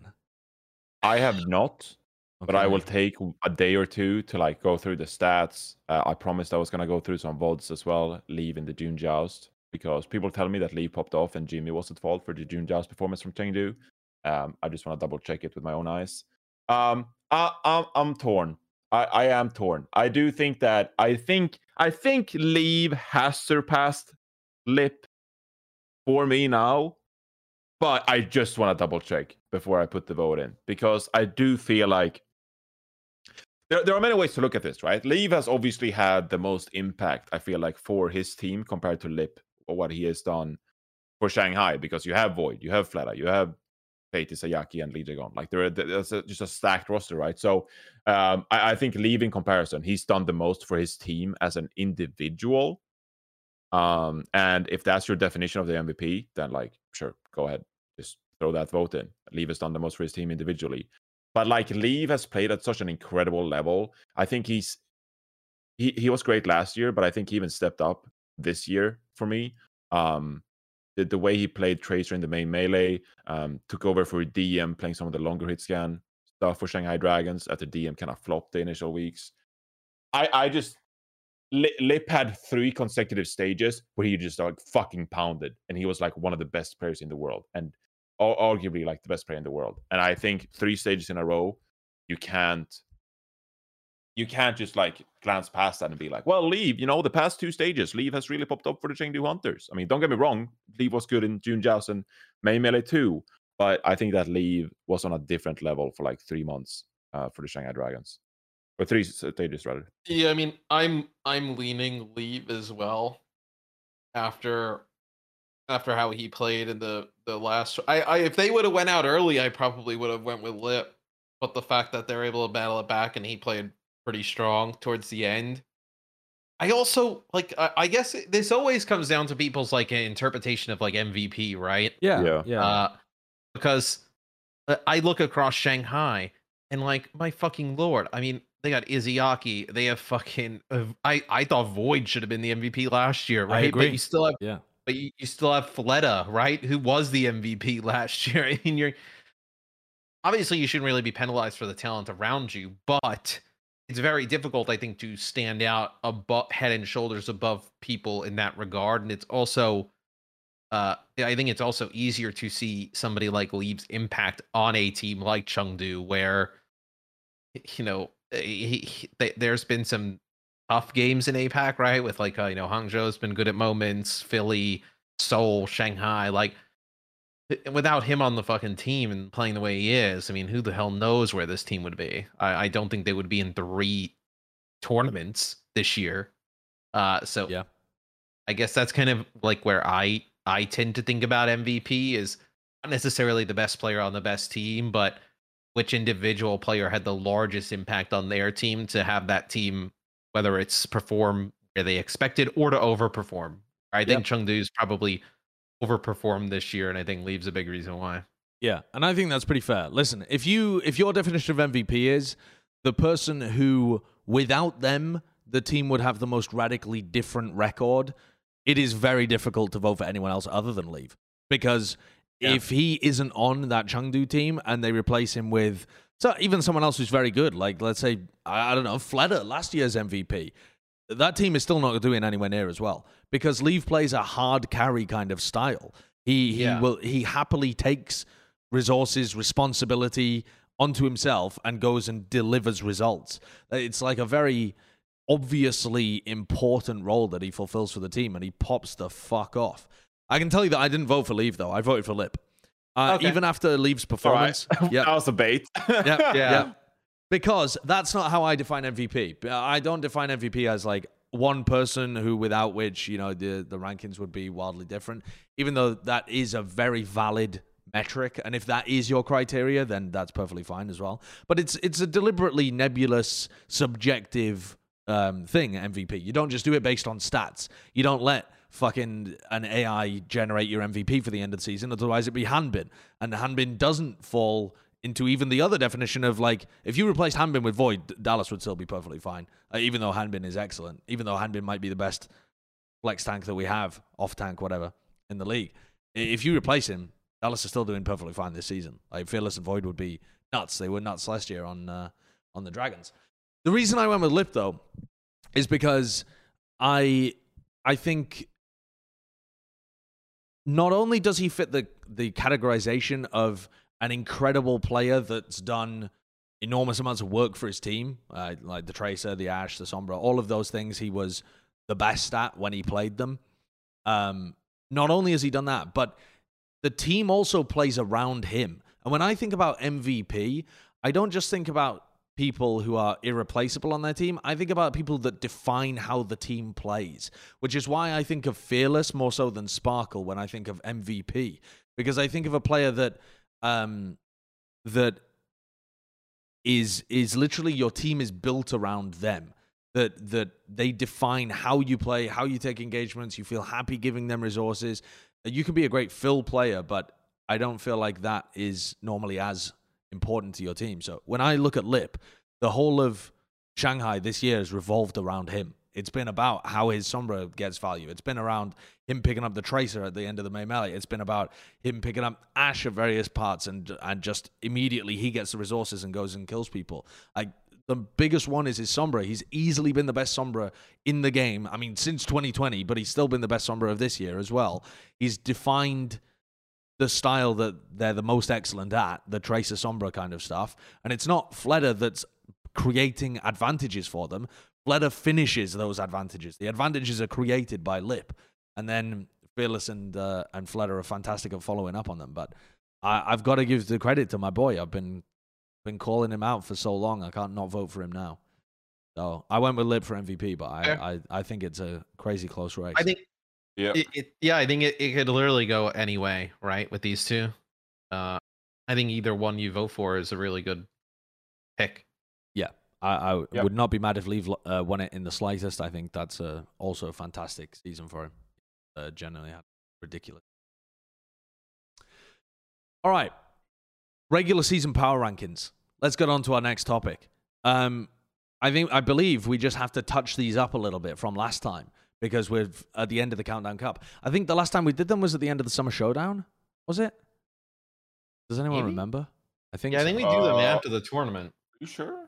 I think Yeah, so. after Summer Showdown, yeah. Yeah, I don't think I we think- did them before the Countdown Cup. I think we just did them uh, after the Yeah, we just did them one stage, yeah. Now, I think there's a pretty interesting point here related to Dallas and Shanghai. Do you do you punish them in terms of taking them down the rankings at all for a stage where they didn't perform up to expectations, but for obvious reasons that they've said they were taking it easy at the end of the season? They'd already accomplished all of their goals. At no, I think so. Yeah. you you still think you knock them down the rankings? Yeah, I mean, I'm I'm not going to base their entire ranking based on their qualifier and specifically Dallas Fuel's knockout match against Shock. That was a travesty. I'm not going to base it entirely on that, but it Right. certainly plays a part. Okay. Yeah, I'd say so. Okay. I think that's different to how most people would approach it. What do you think, Matt? Yeah, I think most people would say to just kind of uh remove that from the case. Uh and maybe you can like I I probably feel better about leaving Shanghai where they are as compared to leaving Dallas where they are. Yeah, I, I'd agree with Uh, that. but that's just my opinion. I think you can, like, you know, Shanghai, they win two, they make the finals of one. Like, Dallas has been, you know, trending more towards non qualification or like in that direction.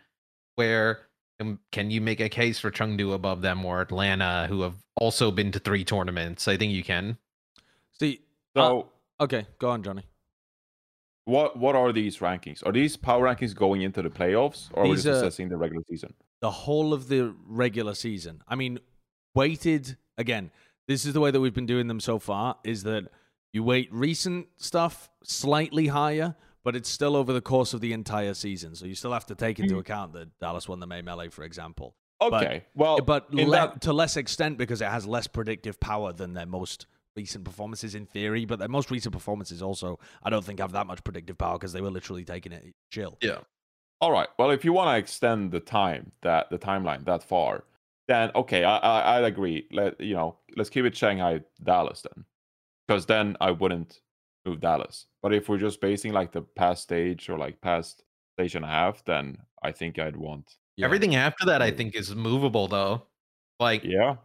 Who's been the third best team of this year? I feel like it has to go to Chengdu, right? Even though they Yep. lost both of the stage finals that they were in, they Yeah, made it. and No one else has. Uh huh. Would you say Chengdu, Atlanta, then the Gladiators? Yeah, I think Gladiators winning this stage final. What they, did they go three and one or did they go four and zero? I think they went three and one in the regular portion of the Countdown Uh, Cup, right? Them in They Atlanta, lost to Atlanta, right? them in Atlanta have the same exact win loss record and the same exact map count for the entire season, which is yeah, kind of bonkers. that's wild. The, the, I'm sure the league would have had chaos trying to pass them from each other if they'd had the same amount of league points as well. Um, yeah. Yeah, I think it has to be the Gladiators. I think winning a stage title probably bumps them from eighth to fifth.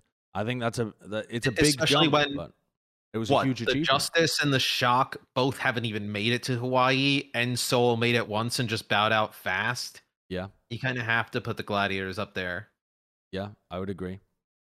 Yeah, pop the Gladiators into the number fifth position, uh, number five position. I, I would agree with that. Um, from then, I don't like it, but it feels like you have to give it to Seoul because they made Yep. the Yeah. stage finals this time around. But it is easier for the APAC teams to make stage finals. They only need to win a single game um, against decent opposition. They're still playing against Philly, but to me, most recently, I feel more excited about the Shock heading into playoffs, even though they didn't make it this time around. That Shock Gladiators game was extraordinarily close. They totally could have uh, Yeah. somehow managed to uh, win that one, make it in, and um, and then we'd be having a completely different conversation here. I think Shock. I'm I'm excited for them heading into the postseason, but on the balance of their whole record all season long, maybe Seoul's still get the edge. The eye test would tell me that Shock deserved the spot, though. I mean, they're they're pretty much identical, uh, like throughout the entire season, outside of Seoul making this one tournament. So, but I think you could argue that the Shock play in a tougher division, right? Yeah. I mean, yeah, I the. Shock have. I'm just looking up some re- some matches as well throughout the year to see like how competitive they were with the other teams. Um, Shock did beat Dallas Fuel at one point in the regular season. They've beaten Atlanta. They've beaten the Gladiators. Like those are impressive wins. So like, Yeah, yeah, yeah. they didn't make a stage playoffs, but they were consistently around the knockouts um, and beat top teams in the Western region. Uh, Seoul Dynasty, They beat Shanghai They- once, didn't I think they beat them like 3 2 this stage, which. uh, again, no, they like- lost. They lost to Shanghai. Oh, 2-3 they lost 3 2. Yeah, they threw it away. Yeah, yeah. Yeah, they did. Um, but wait, this graphic is so confusing. That I'm Like how at. many of their They beat losses? Chengdu. They were competitive against Chengdu. I think them and Chengdu went like two and two. Yeah, and I think they've only lost this year to Chengdu and Dragons. Yeah, Oh, I right. think they lost to Chengdu in two knockouts. Oh, is that right? They lost. I don't know, but I think they won two regular season matches against Chengdu. But I think that was it. It's Right. it's a tough one. I mean, I, I I feel like you have to give it to Soldiers based on making a stage final, but you've got to also understand that the stage finals are not equivalent between the two regions. It's easier for a good Yeah. team to make it to stage finals in APAC than it is in I mean, who did uh, who did Seoul play to make it to the APAC ones? Philly. They played against Philly, and Philly were Oh, looking okay. good. You know, so it was, it was still a decent decent result to be able to get in, but they were kind of like, you know, trading trading matches back and forth. I Um, feel I feel like Shock has been consistently like great. I mean, so is Seoul. They're twelve and four for Christ's sake. But I feel like Shock has been more of my time. you can make an argument for both because you can make an argument that the Shock had the same exact record in a tougher region playing against better teams overall, or Seoul had the same record and made a playoff. Depends on what you value more. yeah. Well, what do you two think? Where, who do you want to put where? My gut says Shock six and Seoul seven. Jonathan? Uh, yeah, I, I I I think so too. Yeah. All right, excellent. The shock simping continues. Reddit will Yeah. be pleased. okay. Oh yes, that will Eight- be. I think the Shock should be third. It's a bit of right recency bias as well. Like I think I, I'm that that shock magic against gladiators. Like god damn, that was. Um, Sure. Yeah. good. I mean that that final Look. game was the Was fuck goes good. here? Uh, is it? What are your choices? Outlaws is Fusion an outside shot here? I mean Fusion have definitely increased their stocks having done well in the uh, Countdown Cup, but they didn't increase them enormously enough to go into 8th. Yeah, I mean, I think- Houston is still eleven and five. Outlaws had a pretty disappointing second half of their year. They went 7 and 1 and they finished what is it? 11 and 5, so they went 4 and and 4 in the end half of the season. They did have a tough schedule. Yeah, yeah. But if you're that caliber of team that goes seven to one, you're expecting to win uh, more of those Right. tough games. You know, you're not expecting to drop them all. But I think probably their season has been better than Justice's, right? I mean, Justice have had Yes. some catastrophes. I mean, they've just yeah. I mean, they've just been abysmal at times. Uh, I think for me, you're looking at maybe like uh Outlaws, uh, Paris, Toronto, Philly, like those type of teams here. Yeah, I Philly go with the Outlaws. Outlaws. Outlaws eight, I think it's the easy choice. Then I think it gets Yeah. hard. Yeah, uh, you might. I mean, out, let's put Outlaws in number eight. What's Yeah. the what's the conversation around Philly though? Because they did. What they went? Did, did they go four and zero in the Countdown Cup, or did they go three and one or something? They did. they had Uh, a great record for the Countdown Cup, didn't they? They finished three and one. Right, Three, three, and and one. one. And with- didn't they go four and zero in the May Melee too? yes, they did. uh, yeah, but they they, they, lost had a to. tragic June joust and and their They, summer showdown. they had a bad too. yeah, they had a bad middle of their season. They went two and two Yeah. in the June joust and then one and three in the summer Oh, showdown. yeah, it was even worse. Yeah. They lost. Um, they lost to Chengdu Hunters, if I remember correctly, in the. No, it wasn't the Shanghai. I remember it being like a five map series in the May Melee knockouts game, and everyone was like, "How did?" That was to Philly, Shanghai. so- Yeah, it was it was Yeah. Philly against Shanghai. Yeah, Yeah, it was. that was like their peak, I guess, and then Countdown Cup was their two peaks. I Uh, think yeah. I think Philly is in the conversation for this ninth spot. Uh, I definitely think that they've overtaken New York, Boston, Spark at this point, so they're minimum tenth, um, or minimum yeah, minimum eleventh, I guess. Toronto goes five and three over the last two tournaments. Dude, I can't believe in the Defiant. Same I with mean, same with Paris. Paris goes five and three as well. Yeah, but I swear Paris and Toronto had some of the easiest strength of schedules all year. Here's a challenge, actually, for anyone at home who loves doing like data anal- analysis and making cool graphics and shit. If you can make a Somebody did the strength of schedule. wait, did the- they for the Reddit. whole season? There's there's like Yes, three different uh, ones, mate. yeah, like, where, uh, ones. It actually what- had the gladiators see as the tough. It actually had the gladiators as the toughest opponent in the league. Wait, what? How does that make any sense? you mean Uh, Gladiators had the toughest strength of schedule? no that like uh when ranking i guess like uh wins and map differential and everything else that the gladiators over the course of the entire season were the toughest team to play I don't understand me that. I don't if I can understand how they formulated it. Uh, would you be able to put a link to one of them for Kurt to be able yeah to yeah bring I'll up? find it. Um, because that's something that I was really interested in. Because certain teams played, like Paris, for example, got half their wins from playing London and Vancouver. They got four wins from playing uh, London twice and Vancouver twice. That is an extraordinarily easy schedule compared to some other teams in the league. And I feel like when we're talking about end of season power rankings, that's something that is useful to weigh into the conversation when we're talking about like should they go eighth, should they go ninth? You know, those small differences that's that's an important conversation. I just haven't seen the graphic. so like uh uh, here i guess the average strength of schedule this is like a baroy who made one Ah, okay. Baroy works for Toronto, doesn't he? Oh no, he used to work for Toronto. Now he works for. Uh, he said uh, strength who of does he work schedule via double opponents in NA. Strength of schedule had huge implications not only on monthly tournaments for play-in seedings as well. Uh, he mentioned that Florida and Gladiators got screwed, I guess, because well, Gladiators are at 4,700 near like the top of the spectrum, and Florida as well.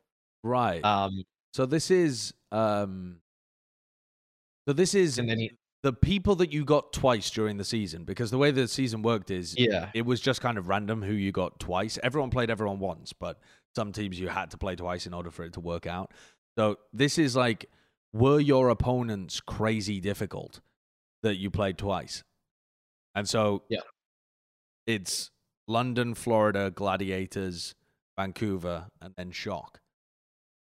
And then the easiest was Paris. So they had the easiest strength of schedule. Then Toronto. So yeah, the two teams that we're talking about, Paris and Toronto, had the two easiest strength of schedules in- and then uh, in NA. somebody else made one. and God, sorry, Matt. Washington are third easiest, and they still had that wank of a season. I mean, what the Uh, fuck, dude? I put this other Reddit thread in there, but somebody made uh, uh, a different chart. Had like the uh, had like uh, an adjusted strength of schedule and then like raw strength of schedule. Uh, where uh, Florida actually had the toughest uh, strength of schedule, with the Reign having the second one. Uh, just shows you how Um, good that the Reign were. But So how have they? What's the adjustment? Sorry, can we scroll up a little bit here? What is this? Uh, well, like if you went by the raw, right? Like the teams that got fucking dump trucked probably had the, the toughest strength of schedule because they suck. So like the Valiant, uh, right, right. Spitfire, but then like kind of when you adjust for, Uh, So this is like this is like you've already taken into account that Florida had a bad, um, had really tough opponents. So you assume that they're slightly better than their record indicates, and so that's the adjustment. That's Yeah. interesting. Interesting. Uh, So who again? Who had the easiest? Uh, and then he said some things that the fans may uh, raise an eyebrow at. This calculation considers the Gladiators to be the hardest team to play, uh, but the Fuel and the Dragons ratings fell off quite a bit during their uh, sandbagging era. Right. I see. I see. Interesting. Okay. So let's take a look back at our power rankings again. And the teams that we had uh, that we were looking at were for this number nine spot. I think the teams are Fusion, Uh, Toronto, Washington. I think there's some reasons to bias with Toronto because they looked kind of good against the Reign in the knockouts this couple of weeks ago. But I do think Fusion is probably It's got to be Fusion, right? Is there any So other the team? Fusion, the Fusion in Toronto had uh, relatively similar strength of schedules. It's actually funnier that Seoul strength of schedule, like they had a, uh, what an easy, uh, a worse strength of schedule. Toronto, I guess, had a harder uh, schedule, and then Paris, yeah, like you mentioned, there Paris is 16th out of the 20 teams in the strength of schedule because they played what the Titans and London twice. Yeah, yeah, Right? which is crazy. It's crazy. Uh, it really is. I mean, Um, who who even takes tenth here? Is it? What was when what, do we talk about Hangzhou? I, I mean, I guess now Hangzhou and Justice had a pretty similar season. I feel where it was Uh, very underwhelming. Except to me, Justice at least had flashes of brilliance. The, Oh, the Spark had none.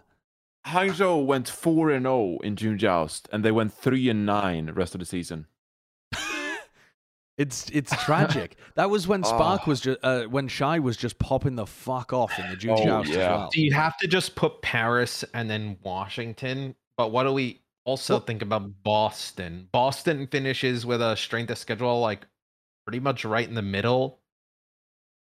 Uh, Well, what was what was Justice's record? What did they end Nine with? and seven. Nine and seven. Nine and seven. teams So they're like one ahead of Paris. Oh God! Toronto is me. there too. What does Toronto have? Nine and seven as well. Both well. of them had Toronto's pissy nine and seven. schedules. Yeah, and both of them had really easy Oh, schedules. I mean, to dude, me, The Justice had an easier schedule and they have more talent and they only finished with a plus three map differential. Like it's so tragic. It really is. It's been an awful season for Washington. But the the only reason I'm considering putting them above some of the others is that they did occasionally throughout the year have moments where they looked great. I don't feel like there was ever a game from Toronto um, where I thought, "Damn, these guys look like they could be top, you know, three world in, in the West." yeah. Yeah. Whereas Justice had those moments. They also I, they also had moments where I wanted to rank them bottom two in the West, literally them and like Vancouver or them and London. So So Toronto's Is that a biggest wins thing? of the season is the reverse sweep against Atlanta Reign in week one. Okay, Yeah. that's their biggest win of the season. Apart from that, they've beaten Vancouver twice. They've beaten London twice. they've beaten Florida Mayhem Who is in a that? three-two. That's Toronto. They beat uh they beat Paris three times. And Nah. they beat uh Washington Justice in stage four. Would you go Washington? Dude, they've literally only beat Vancouver, London, Paris, Mayhem, and Washington Justice in stage four. Uh, all right, so Justice then probably tenth. I mean, and uh, like they reverse swept Atlanta at the beginning, right? So Yeah. that's the, Uh, Yeah, would yeah, You put, would you yeah. put Paris? I- and Washington has beaten Gladiators. They Yeah. beat Dallas Fuel at one point. yeah. No, but it, uh, but yeah. also that's kind of a bad thing too because imagine getting those wins and then f- also fucking your season Yeah. everywhere else. Like, is it better to beat good teams and lose to terrible ones, or is it better to just lose to all the good teams but beat all the bad teams? Which one's better? Okay, so don't- who did they I don't lose know. to? Was disappointing. Yeah. Uh, Washington got 3 0 by Boston. They lost to Shock, Atlanta, Dallas, Houston, Gladiators in a row. Yeah, That's oh, no, not in a row. What am I talking about? They lost to those five teams. Those Yeah. are tough teams. Yeah, Shock, they are. Atlanta, Dallas, Houston Gladiators. Yeah. Uh, apart from that, they lost to Toronto, Boston, Paris, Florida. Yeah. that was Florida Those when they are were all good. awful losses. Uh, I mean, Those are all No, awful. that, that was Florida when they were good, like in May Melee. So Oh, that was in the May Melee. I thought that was recently. I thought they played against each other in the yeah, they lost to, to Mayhem in the knockouts. Remember for May Melee? Right, right. Yeah, they did. Yeah, I remember. I, Um, I, I don't fucking know, man. I feel like there's a top nine in the league, and then as soon as we get to the tenth, I'm like remembering the bad. the fucking coin. It's I'll go. Okay, what what if we go Washington here? no, I, I mean I I I feel. Is bad it just for that. Washington, Toronto, Paris? When It do we talk be. about New York? New York made it to Hawaii once, and they looked good in the countdown. they didn't look good in Hawaii though. Let's be clear. Yeah. they got That's true, rocked. They got rocked. They, yep. They They're were fucking- physically present. That's about it. I they were worse than Seoul were in the countdown cup. Yeah, Yeah, they were. They were. Um, I I think it's Philly. No, I actually think it's uh it's Justice, Toronto, Paris, Justice, then- Toronto, Paris. Okay. and then is it uh Hangzhou, New York? Hangzhou Hangzhou had uh Bro, Hangzhou was so fucking. they had one of the hardest schedules, I guess. Yeah, Um, let's- when- let- after adjusted. Okay, sling up Spark, NYXL, Boston in that order, and let's just think about whether that looks wrong. Because the, it, the, this portion is so difficult to actually rank on top of each other accurately.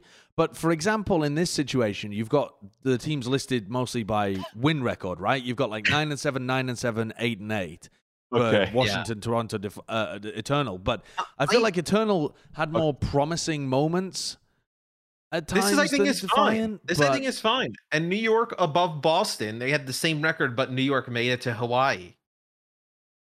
Let, okay, here's the thing. Here's the thing. Looking through Hangzhou Sparks matches this year, Yeah. they, Yeah. in the June Joust, right? That's when they Yeah. were good, right? They beat Shanghai 3 0. Shai Yeah. was amazing. They beat Chengdu Hunters 3 1. Yeah. Apart from the June Joust, I mean, we're beating a dead horse here. Their wins come against Guangzhou 3 0, Guangzhou 3 1, Valiant 3 0, Valiant tough. 3 0, and New York 3 2. But Quality They're- win. that quality wins in the APAC region, Franco Spark. Okay, who did they, New York win They against though? played New York three times, and they're Yeah. one and two in the head-to-head. yeah. I I I Oh, they're worse than New York in the. And New I think also- the the point of this as well is to weight the, the later results slightly higher. I feel like True. NYXL should be better than Spark. I think the latter Yeah. half of the season looked Uh, better them for up. them.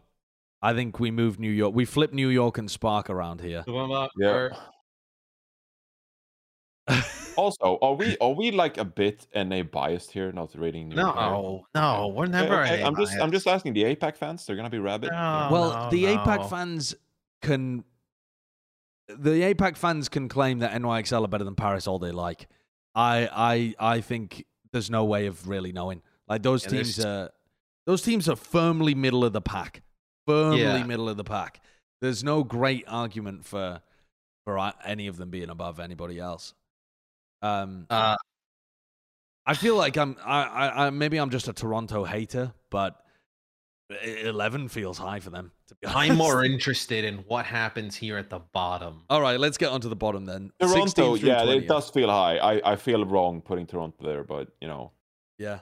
The He's is least. He, he's he's. I don't know. The He's is least. What is? What could you? You speak for a living. You speak for a living, and you can't even say the Heath is lease. About- Um, Sorry, I got so excited talking about the Valiant and the Titans. I feel like there's a pretty clear one through five. There's a pretty clear six through nine. There's a pretty clear tenth through fifteenth, and then there's a pretty clear sixteenth through twentieth. we There's like can tier put breaks in all of those places. Can we put Florida above Guangzhou? yeah. Yeah, I think they deserved it. I think Guangzhou. Why are Guangzhou, Florida not about Boston?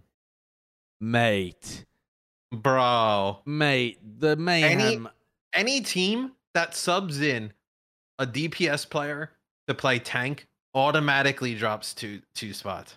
I can't. I mean, they went on an Boston eight match loss streak, didn't they?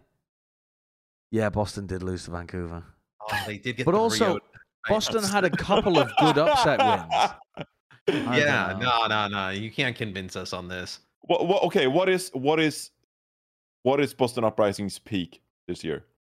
When they, They beat, beat- Houston with that like Genji dive comp, I think that was probably their Yeah. best look. Yeah, they beat Washington 3-0 in June Joust. Uh, and then they beat Yeah, but Washington So- looked 3-0. awful then. Washington looked dreadful at that point in the June Was Joust. London better than Guangzhou this year? Um, see, here's where I think London got kind of Guangzhou shafted. finishes- London, London did have a really tough strength of schedule, and they had some had good the- moments, but I don't know. The They had the third. They had the third hardest schedule in the league. Charge had Charge looked more competent over a larger period of time. I Who think. did the Charge beat this year? Did they beat the the Valiant twice and then New York Spark? twice? They beat Spark And once, I- I, believe, once? recently. Um, listen, the Charge have not had a good season. No one's pretending they have, but I think they've had a better season than London. Actually, haven't they? yeah, it's fucking dreadful. I mean, Guangzhou, London- shows won 20 maps where the the Spitfire and the Titans combined only won 22. I mean, Yeah, I mean London. London barely managed to get their first win of the season against the Bro, other team a that was dog say- right? And then on a high note, the Valiant won two maps, bro. Two maps. Bro, It's tragic. it Okay, really I'm, is I'm, a- I'm gonna ask a question. Bro, they gonna won ask- two more maps than fucking than me and Josh's talent takedown team. I'm gonna ask a question that's unrelated to the power rankings. yeah. Hypothetically, Yeah. speaking, if an investor came in and bought the LA Valiant, do you feel forced to rebrand or not? What do you mean? Do you No, have to change the name? I don't think so. I think the I think the Valiant would immediately gain back the goodwill of their fans if they just did a 180 in this offseason and just picked up either a good team or local talent. I think they will still be sour, but people would just appreciate players being given uh, salaries rather than anything. Uh, I I don't think you need to rebrand. Listen, if they continue to stay in APAC, they absolutely should rebrand. But uh, why would you? I mean, this Well, season has been a catastrophe. them, And they will be the Beijing Brens, and we will start Bren every game. Hey, that's a good There's- brand. I, Bren I, will also I'd be be the a coach. supporter. I'd buy the That- jersey. You wouldn't be able to get the trademark. There's already an esports team called Bren Esports. They could participate in, in the Philippines. Br- They just qualified for the next Masters event for Valorant. When we are doing a Valorant co-stream, we're gonna be we're gonna be looking at a team called Bren Esports. I wish we had that in Overwatch. about man. this. Why, Did why are they called Bren Esports? I have no idea. I don't know who Bren is or why right? the name is Bren, but they're called Bren Esports. They're like a really big org from the Philippines as well. They have Oh, teams Philippines. in um in like what's it called? Like Clash Mobile of games? Clans, yeah, mobile game kind of events, yeah. And they're they're pretty big. They have a v- big fan base. There they are. Look at them. They have a, Followed big, they have by a, better, Brennan Hook. they have a bigger fan base than Bren. Incredible. Oh, they're founded by Bren Chong. That's why they're called Bren Esports. That's quite Oh. um that's good. Yeah, that's quite vain, isn't it? You're naming the whole org after yourself. It's like if I just made Josh Esports. hey, do you want to play for Josh.gg? We should, as Plat Chat, just fund like a random team in a random game. Like Oh, yeah. just just Yeah. just spin a just spin a wheel of games. Like Garena just Free like a- Fire and just hey, let's get a fucking let's get a crossfire team. Like let's just get a, a fucking Plat Chat. Yeah. I- I'm pretty happy with our regular season power rankings, though. I, I think we've, Yep. I think we kind of nailed that. I think we've Uh, nailed yeah, I that. mean, they're Apart from the middle portion, which is uh, hell on earth. Jo- Jonathan's heard an earthquake or something rumbling in the. I. I have the, I have the weirdest dog barking outside my window. It's it's like a puppy, but it's like the most angry puppy Oh, I've I just in heard it. When when we look at these rankings, all right, we said coming into this year it was going to be the most competitive year ever, and I, from watching the games, would agree with our take that it was.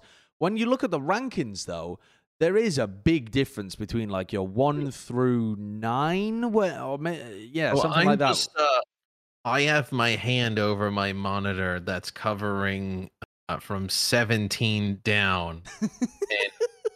and that that's super fun. Everything above that.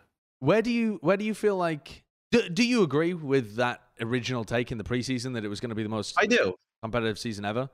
Did it I feel do. like that? Uh yeah, because even even in years where we've had like shitty teams, they've been able to like win a few games outside of like Shanghai season 1.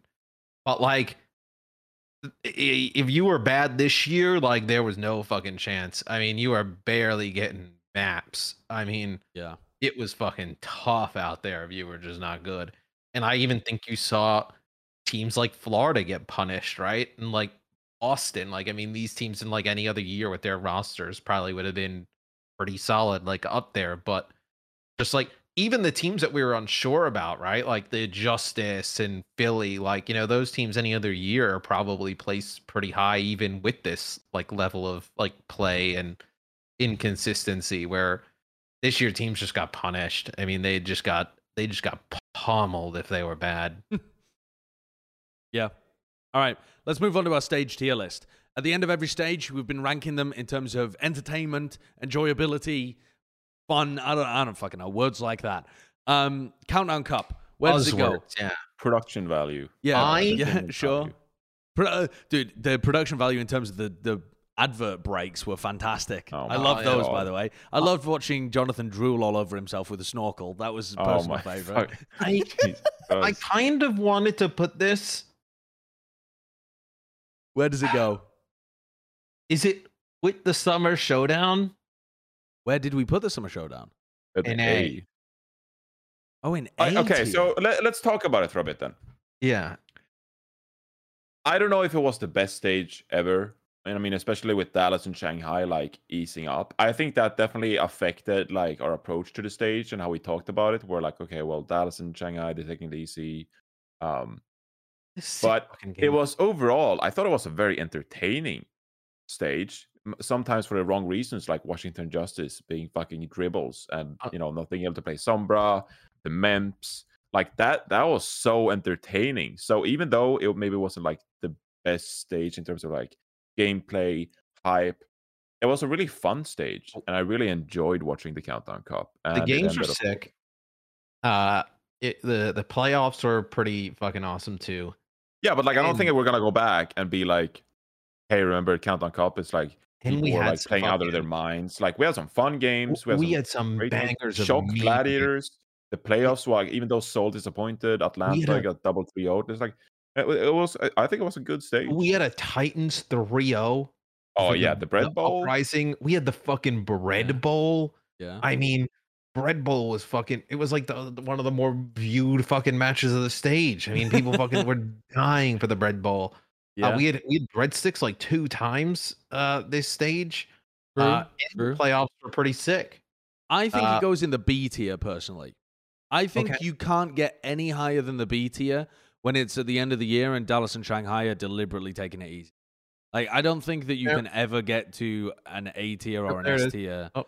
Um, tournament. In fact, I was thinking about putting it in the C tier until you said those things about the regular season portions of the matches and like how fun it was to watch Philly get back good, for example, and like Yeah. the Vancouver Titans storylines and London getting their first win and that kind of shit. Like, yeah, the what, what do you guys think? Do you agree with the B Valiant. classification?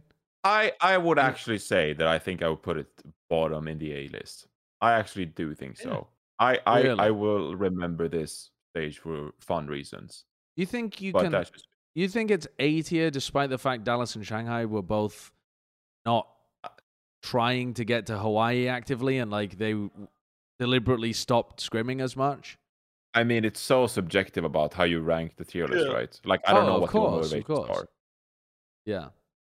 But, you would put it I, I felt fr- I felt from an entertainment standpoint, and this is that's what it is. At the end of the day, yes, we're competing. It's high stakes. You know, see the best of the best. It's an entertainment product. And Yeah, yeah. I thought this stage was very entertaining. Um, All right, I agree. Matt, what do you think? A or B? A. All right. bottom A. It gets locked in the A tier. There you go. I feel like what I've noticed is that the 2021 um, stages all got ranked higher than when we were Oh doing my the ones in the past. It's like it is a You're right. recency bias. Like you remember the good stuff more easily, and then if you think back to like 2018, 2019, you you forget some of the good stuff, so you don't rank them as highly. Uh, But I also Yeah, think like been all right. I think the format's been better this year, which is like given us better games Sure. consistently. Uh, I, I, yeah, I mean, I think just having tournaments for the whole year as opposed to what, like, started them halfway through the year last year, right? Yeah, yeah, yeah. I, I- I will say to your point, Josh, I can't remember why we ranked Summer Showdown so high.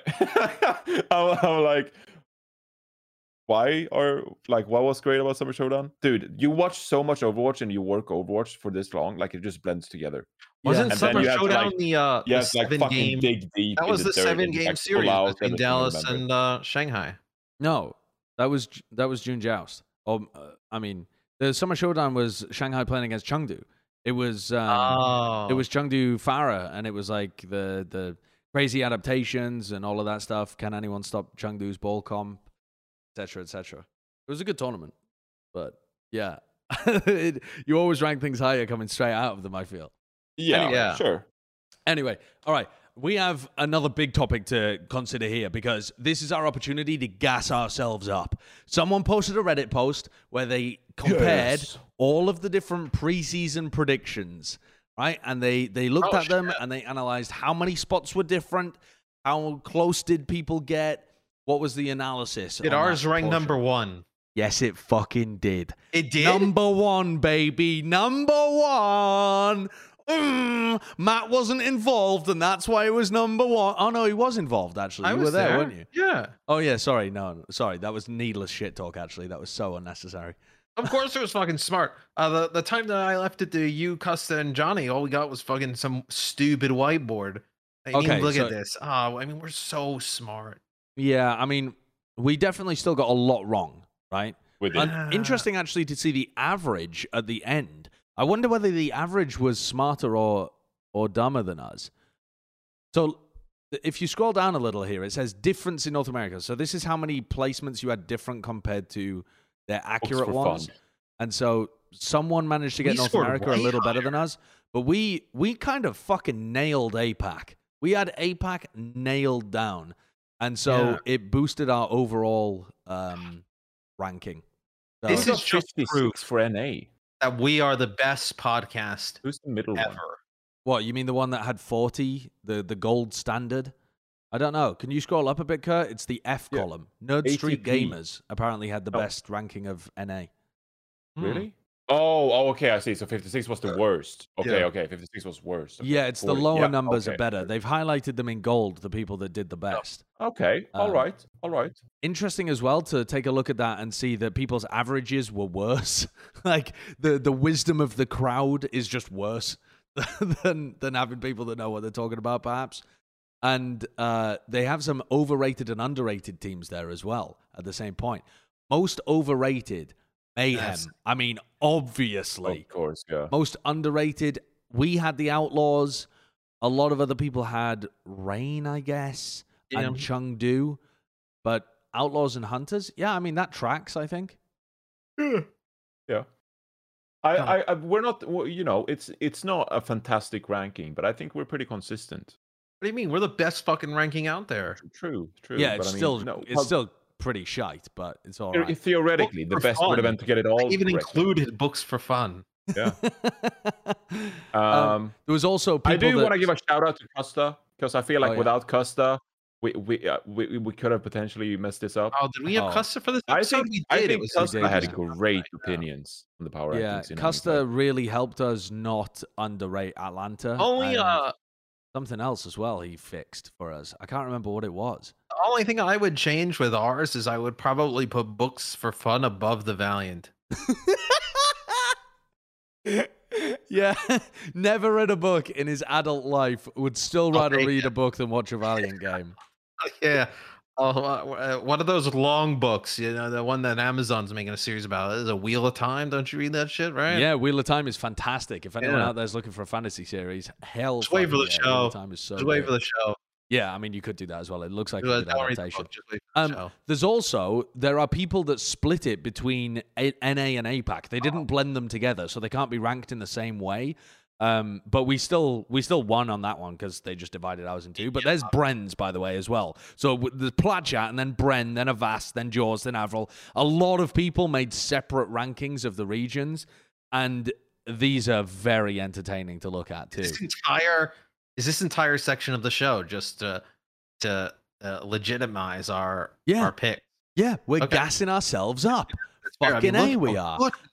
Holy I mean, we People say we're all blasted people. jokes. They just say those plat chat guys, they're only got a big show because Yeah. of their charisma, because of their banter, because they're funny. No, we got the brains too. All right, and here's Yeah. the fucking proof. Well, we actually weren't the best at NA or APAC, but we were just the best at both combined together. which is important because Important. Well, uh, you know the people the people out there that are like oh Plat Chat doesn't watch APAC. Well, here's the proof. We do. We, well, I mean, uh, Bren, nailed it. Bren literally didn't had the even have best to watch rankings APAC of to know what it's Yeah, gonna be we, like. we didn't even have to watch it to know what was going to We happen. knew. We, we already knew. Yeah, I mean, Bren, Bren literally got it exactly correct, apart from Dynasty and Hunters were the other way Oh, around. no. he admitted on the show last week to not having watched any of it. he said he hadn't watched any APAC from that week, not any the entire season. He had not never seen APAC. He didn't even know we had an APAC broadcast. I mean, look at the difference between Bren's NA and Bren's APAC. He got 42 incorrect in NA and two incorrect in APAC. Look at that fucking ranking. That's madness. justice at number two. It's absolute Oh. madness, isn't it? Oh, you're defiant at fifth. Yeah, Oh, I mean that's that's that's crazy as well. I uh I can appreciate Wolf though going with Eternal in last place as well, just even below the Titans. Uh, everyone else has just got a guaranteed. Did anyone tick. not have the Valiant Eternal. last in APAC? I don't know. Actually, can you scroll down a little bit? Valiant, Valiant, Valiant, Valiant, Valiant, Valiant, Valiant, Valiant, Valiant, Valiant, Valiant, Valiant. Everyone's got a point. Yay! Oh, who has hunters? Two Um, people have hunters. Second worst. Wait, Avast? Oh my god. And who? Uh, McGravy. Oh wow. Jaws, Oh Jaws, yeah, McGravy also had the Hunters as second last. Yeah, Hmm. pretty. I mean, I think most people. Okay, we underrated bragged about Hunters, us though. being good. We don't have to shame other people. Exactly, I'm sorry. That was exactly. that was poor Yeah. manners. Yeah, yeah. Exactly. Yep. Th- Not these are everyone always interesting though. Most overrated and most underrated, I feel, are very interesting. So you've got Mayhem. Fusion for us, we overrated, but I think that makes sense because we deliberately said we were ranking them as if they had their main roster. Um, so uh, I feel pretty fine about that.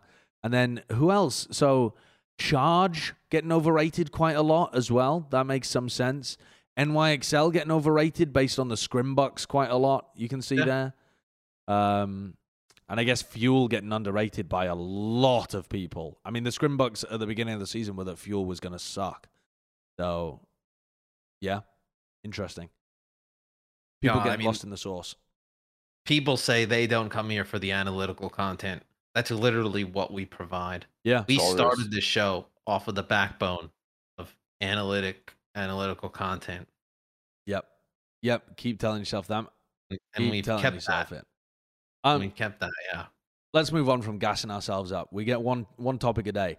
Uh, the playoff bracket has been released. We have a playoffs bracket now. Some of the some of the teams though still have yet to select their opponents, but we can still see where people get input into the bracket. Uh, Jonathan, did you have some graphic or something about this? I saw oh you yeah, I posted posted a something picture. in the It Discord. was um. Oh, his name is. Yeah. I mean, uh, so Corey, yeah. the guy who does the the the frag movies. right, okay. right. Yeah, SI not found. Carry. Is it not found? Ca- Wait, is Corey or It's, Carey? it's Carry. carry. I, Oh, sorry, Yep, I apologize. I sorry. He he. I think he made this one. So th- to start off, the graphic is a bit misleading because obviously it says that APAC leads into the loser bracket. It does not. That arrow just. It's supposed to mean that they go into the Yeah. uh, selection phase in the uh, upper bracket, of course. Um, and also Atlanta is missing because they're fifth seed.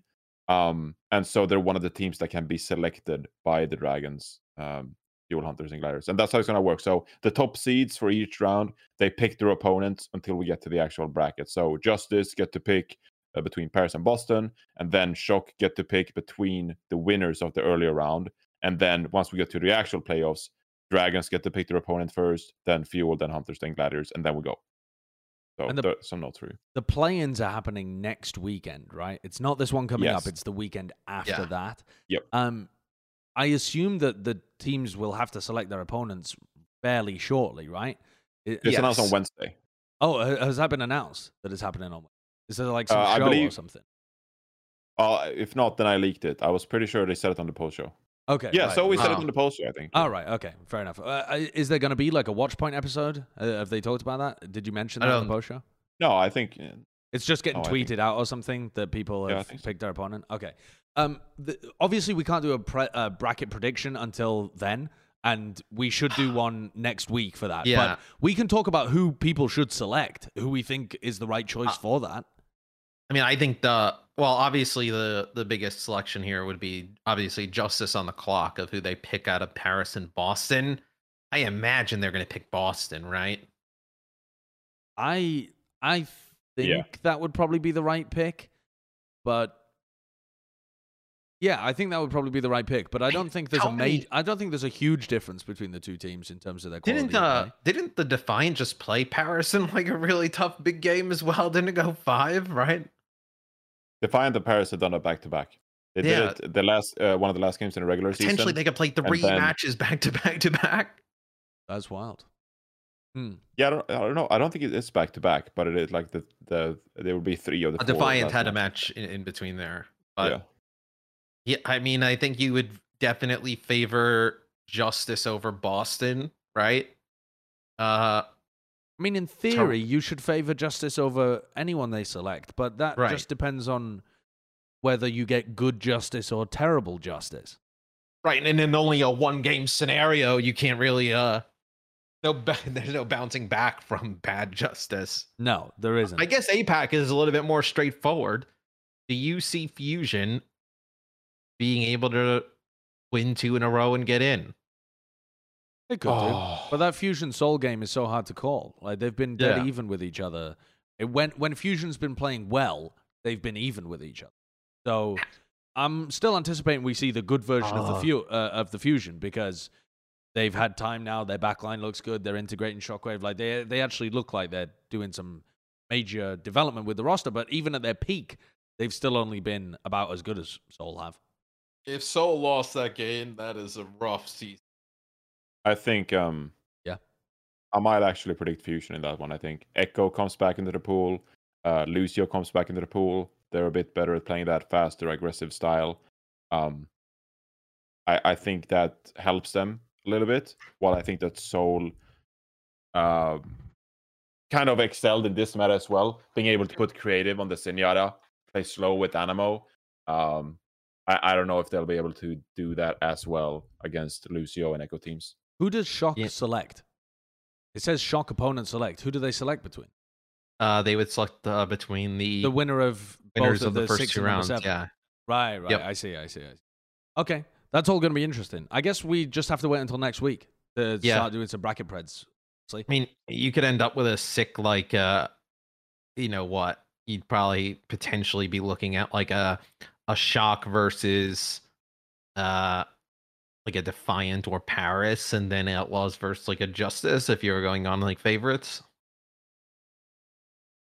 Yeah, I mean, uh, yeah, it, it's it's very difficult to try and uh, Yeah. figure out who would be actually in there. It's also hard to be able to tell who people would pick when it gets to like dragons, gladiators, fuel, and hunters picking people because I imagine they're going to pick based off form of like who looks scary coming out of those qualifier games. You don't really pick Yeah. based on their regular season record or anything. Yeah. Um, all right, let's move on then. We'll we'll save that for next week. And the final segment is the most important segment of every week. It's of course Bren's Player of the Week, and I have consulted with Bren this time. For I real? promise Okay. you all, I have genuinely consulted. No, I haven't. I haven't talked to Bren. I haven't talked to him.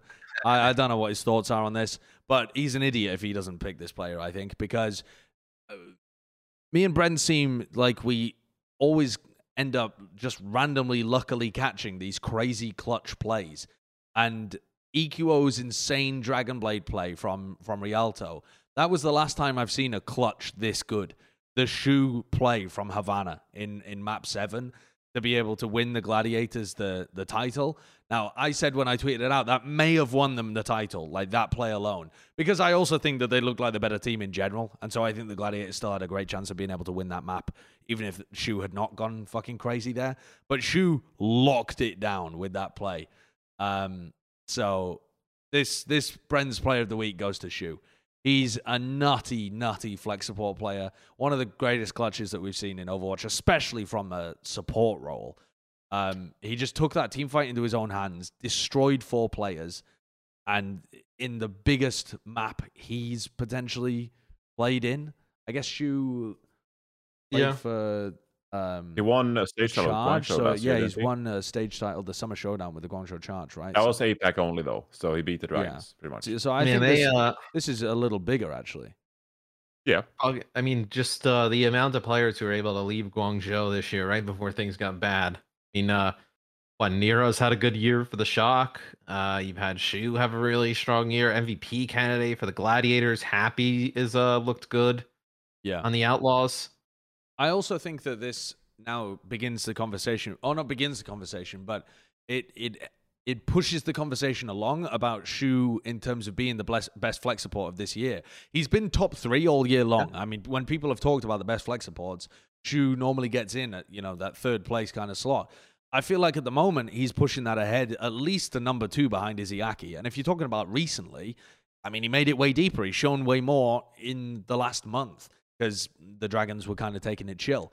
Heading into the postseason, this guy has a serious shot of ending the year. I mean, postseason included, as being the best flex support. He he does have that available to play for.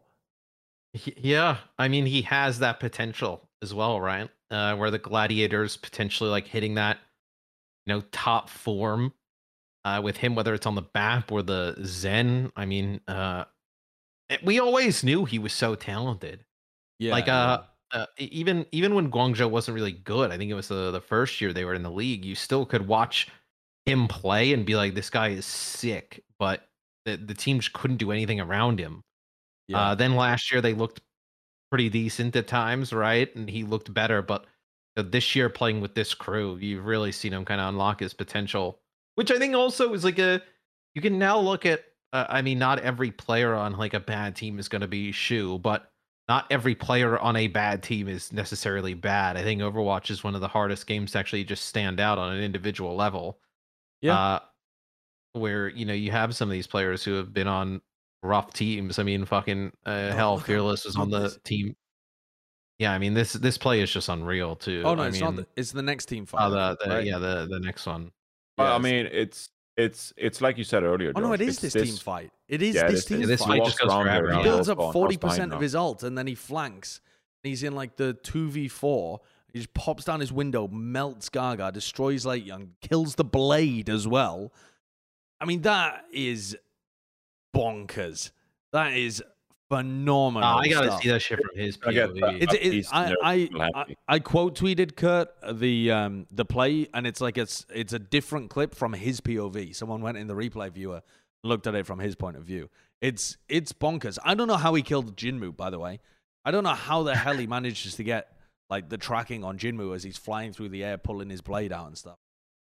That's that's ridiculous. I mean, yeah. Um, it, it- as you said, it's not only this play, right? Because it's this play, and here's the actual clip from first person. Um, God, the halt as well to 80 health. save him from Muze as Muze dies. so he's 80 health, pulls out the window, kills the Orisa, self heals, breaks the mech. I mean, and the kills. It's like That time slows so down as he kills the. Genji. It's Is- crazy, yeah. So it's this play. Um, and I mean, I know it was last week, but I'm gonna say it again. The play against the San Francisco Shock in overtime on Havana, and we still need a name for Shu on Havana. That's you know catchy Yeah. because that's his map now. He's made it Havana. Shunana. Is it something something like that? No. They said it on the Watch My Post show, and I was like, oh my god. I What did you say? No, I hated it. Uh, no, I don't have a name. I- I'm asking the community. Make up Okay. something. Um, Because he's also, I Um, mean, Shu was known for um, sleep dots as well, and he hit some Yeah, nasty those sleep good darts. sleeps. yeah, on Anubis, he did it on both times, right? Yeah, he did I it in the think- first yeah. match against Chengdu. Didn't he do it again? He had he had No, great can't Ana plays in the final as well, but I'm particularly Yeah. remembering the the first time around on Anubis. I Yeah. mean, what they're yeah, it's unfortunate. You feel like if they make another Hawaii trip or two, you know, he is. He, he- we're we have that conversation that we had earlier about leaving lip. You know, he's right up in there. Yeah, Yeah. I what, what I like about Shu as well, I think I think he could like he he has that kind of attitude as well. Like if you ever watch his stream or read his Twitter, like he ha- he has a bit of that like kind of like fuck you attitude, and I just really love him for it. He he know like he's so good at the game, and he knows it, and he's gonna flex it, and he's so confident in himself and his ability to make plays. I I just love watching players like that. Yeah. It's awesome. No, I mean he's an absolute boss. All right, that wraps things up for episode 101. Um, we are going to put out a member Q and A next week. If you are a member, then uh, we will put out a community post. You'll be able to respond to it. That'll be coming out next week. Next week we'll do our like predictions for the bracket as well, and uh, maybe have a guest on and, and chat about that. I don't know whether Avast will be ar- available. Actually, I think he's still getting settled in into Florida, Yeah. so I don't know whether he's going to be around and be able to join us back on the show. But uh, we'll get him back in whenever whenever he's available. And that does it. We'll catch you again for episode 102. Well, speaking of members- week. oh, Oh, members. speaking of We members, new members. got to I- welcome some. I Who have to are they, read them. Kurt? Can I talk? Yeah. Okay. uh, I have to read them off because the graphic I had broke last week, so I'll have to remake it. Anyway, uh, we have Clay Bradshaw, Welcome to member. Welcome. Kamasi, Welcome to member. Charlie, Welcome. not Charles, with the tier three membership. Welcome to Giga member. Yeah. Julian Miller, Welcome member. Nathan Welcome member. Loon, Welcome to member. Mitchell Member. Crane with the tier two, Welcome to large Oh. member. Oh, yeah. Melissa Huber, Welcome to member. Welcome to member. Ryd- Ryderia, Ryderis, I should say. Ryderis, welcome to member. Welcome to member. Welcome to member. And the Shark. The Welcome to member. shark. Welcome Is that to the member. shark from the advert that, that was chasing uh, reinforcing Oh my that stuff God. around? Welcome to member. Welcome to member. Welcome to member. And like I said, keep your eyes We- out for a community post that'll be out there. You can give us hot takes, questions, stuff like that, and we'll get around to it. We're definitely booking it in for this week. Got fucking accountability. We're doing it next week. I've got to remember. Okay. We should have uh, Kurt at a podium be the representative of all members and ask all of the questions. Um, And what? It's just Kurt. It's just Kurt on a podium is- speaking into the microphone. He is king member. He is Oh. he is he is he is the leader of the members. b- before we go, I believe this is the last episode. We are donating all the proceeds Oh, to sure. RAINN. Next Yes. week, we will have the grand total of all the money we've raised through our YouTube channel towards RAINN. We'll donate Yes. it from Josh's bank Great account shot. live. okay, why would it come out of my bank put account and not the company's bank account? Matt's trying to get away with something. Company reimburse you. The company reimburse yeah, you. economic No, we're finagling there. Um, also, uh, another mention just on that topic as well, Kurt, is that uh, one of our viewers, Patrick, has agreed to match that donation as well in, in support towards RAINN. Hell Um, yeah! But I said I I wasn't able to confirm the amount because we have to wait another week to see kind of what the revenue from this uh, episode is. But next week we will be able to announce the amount. We'll be able to uh, uh, al- already convey that information to Patrick, who's very very generously decided to match that donation. And so that money will be going to RAINN, and we'll uh, we'll post something probably on our Twitter about it and talk about it during the episode. yeah, big um, shout out to Patrick, big fan. Yes, huge, huge thanks to Patrick as well. And if any of you are interested in making your own donations, please go and check out rainn.org, um, the number one uh, sexual violence organization uh, in North America. They help deal with um, the survivors of uh, violence like that and also education for establishments and uh, companies and that kind of thing. So pretty, pretty useful. And we'll see you for episode 102. See you then.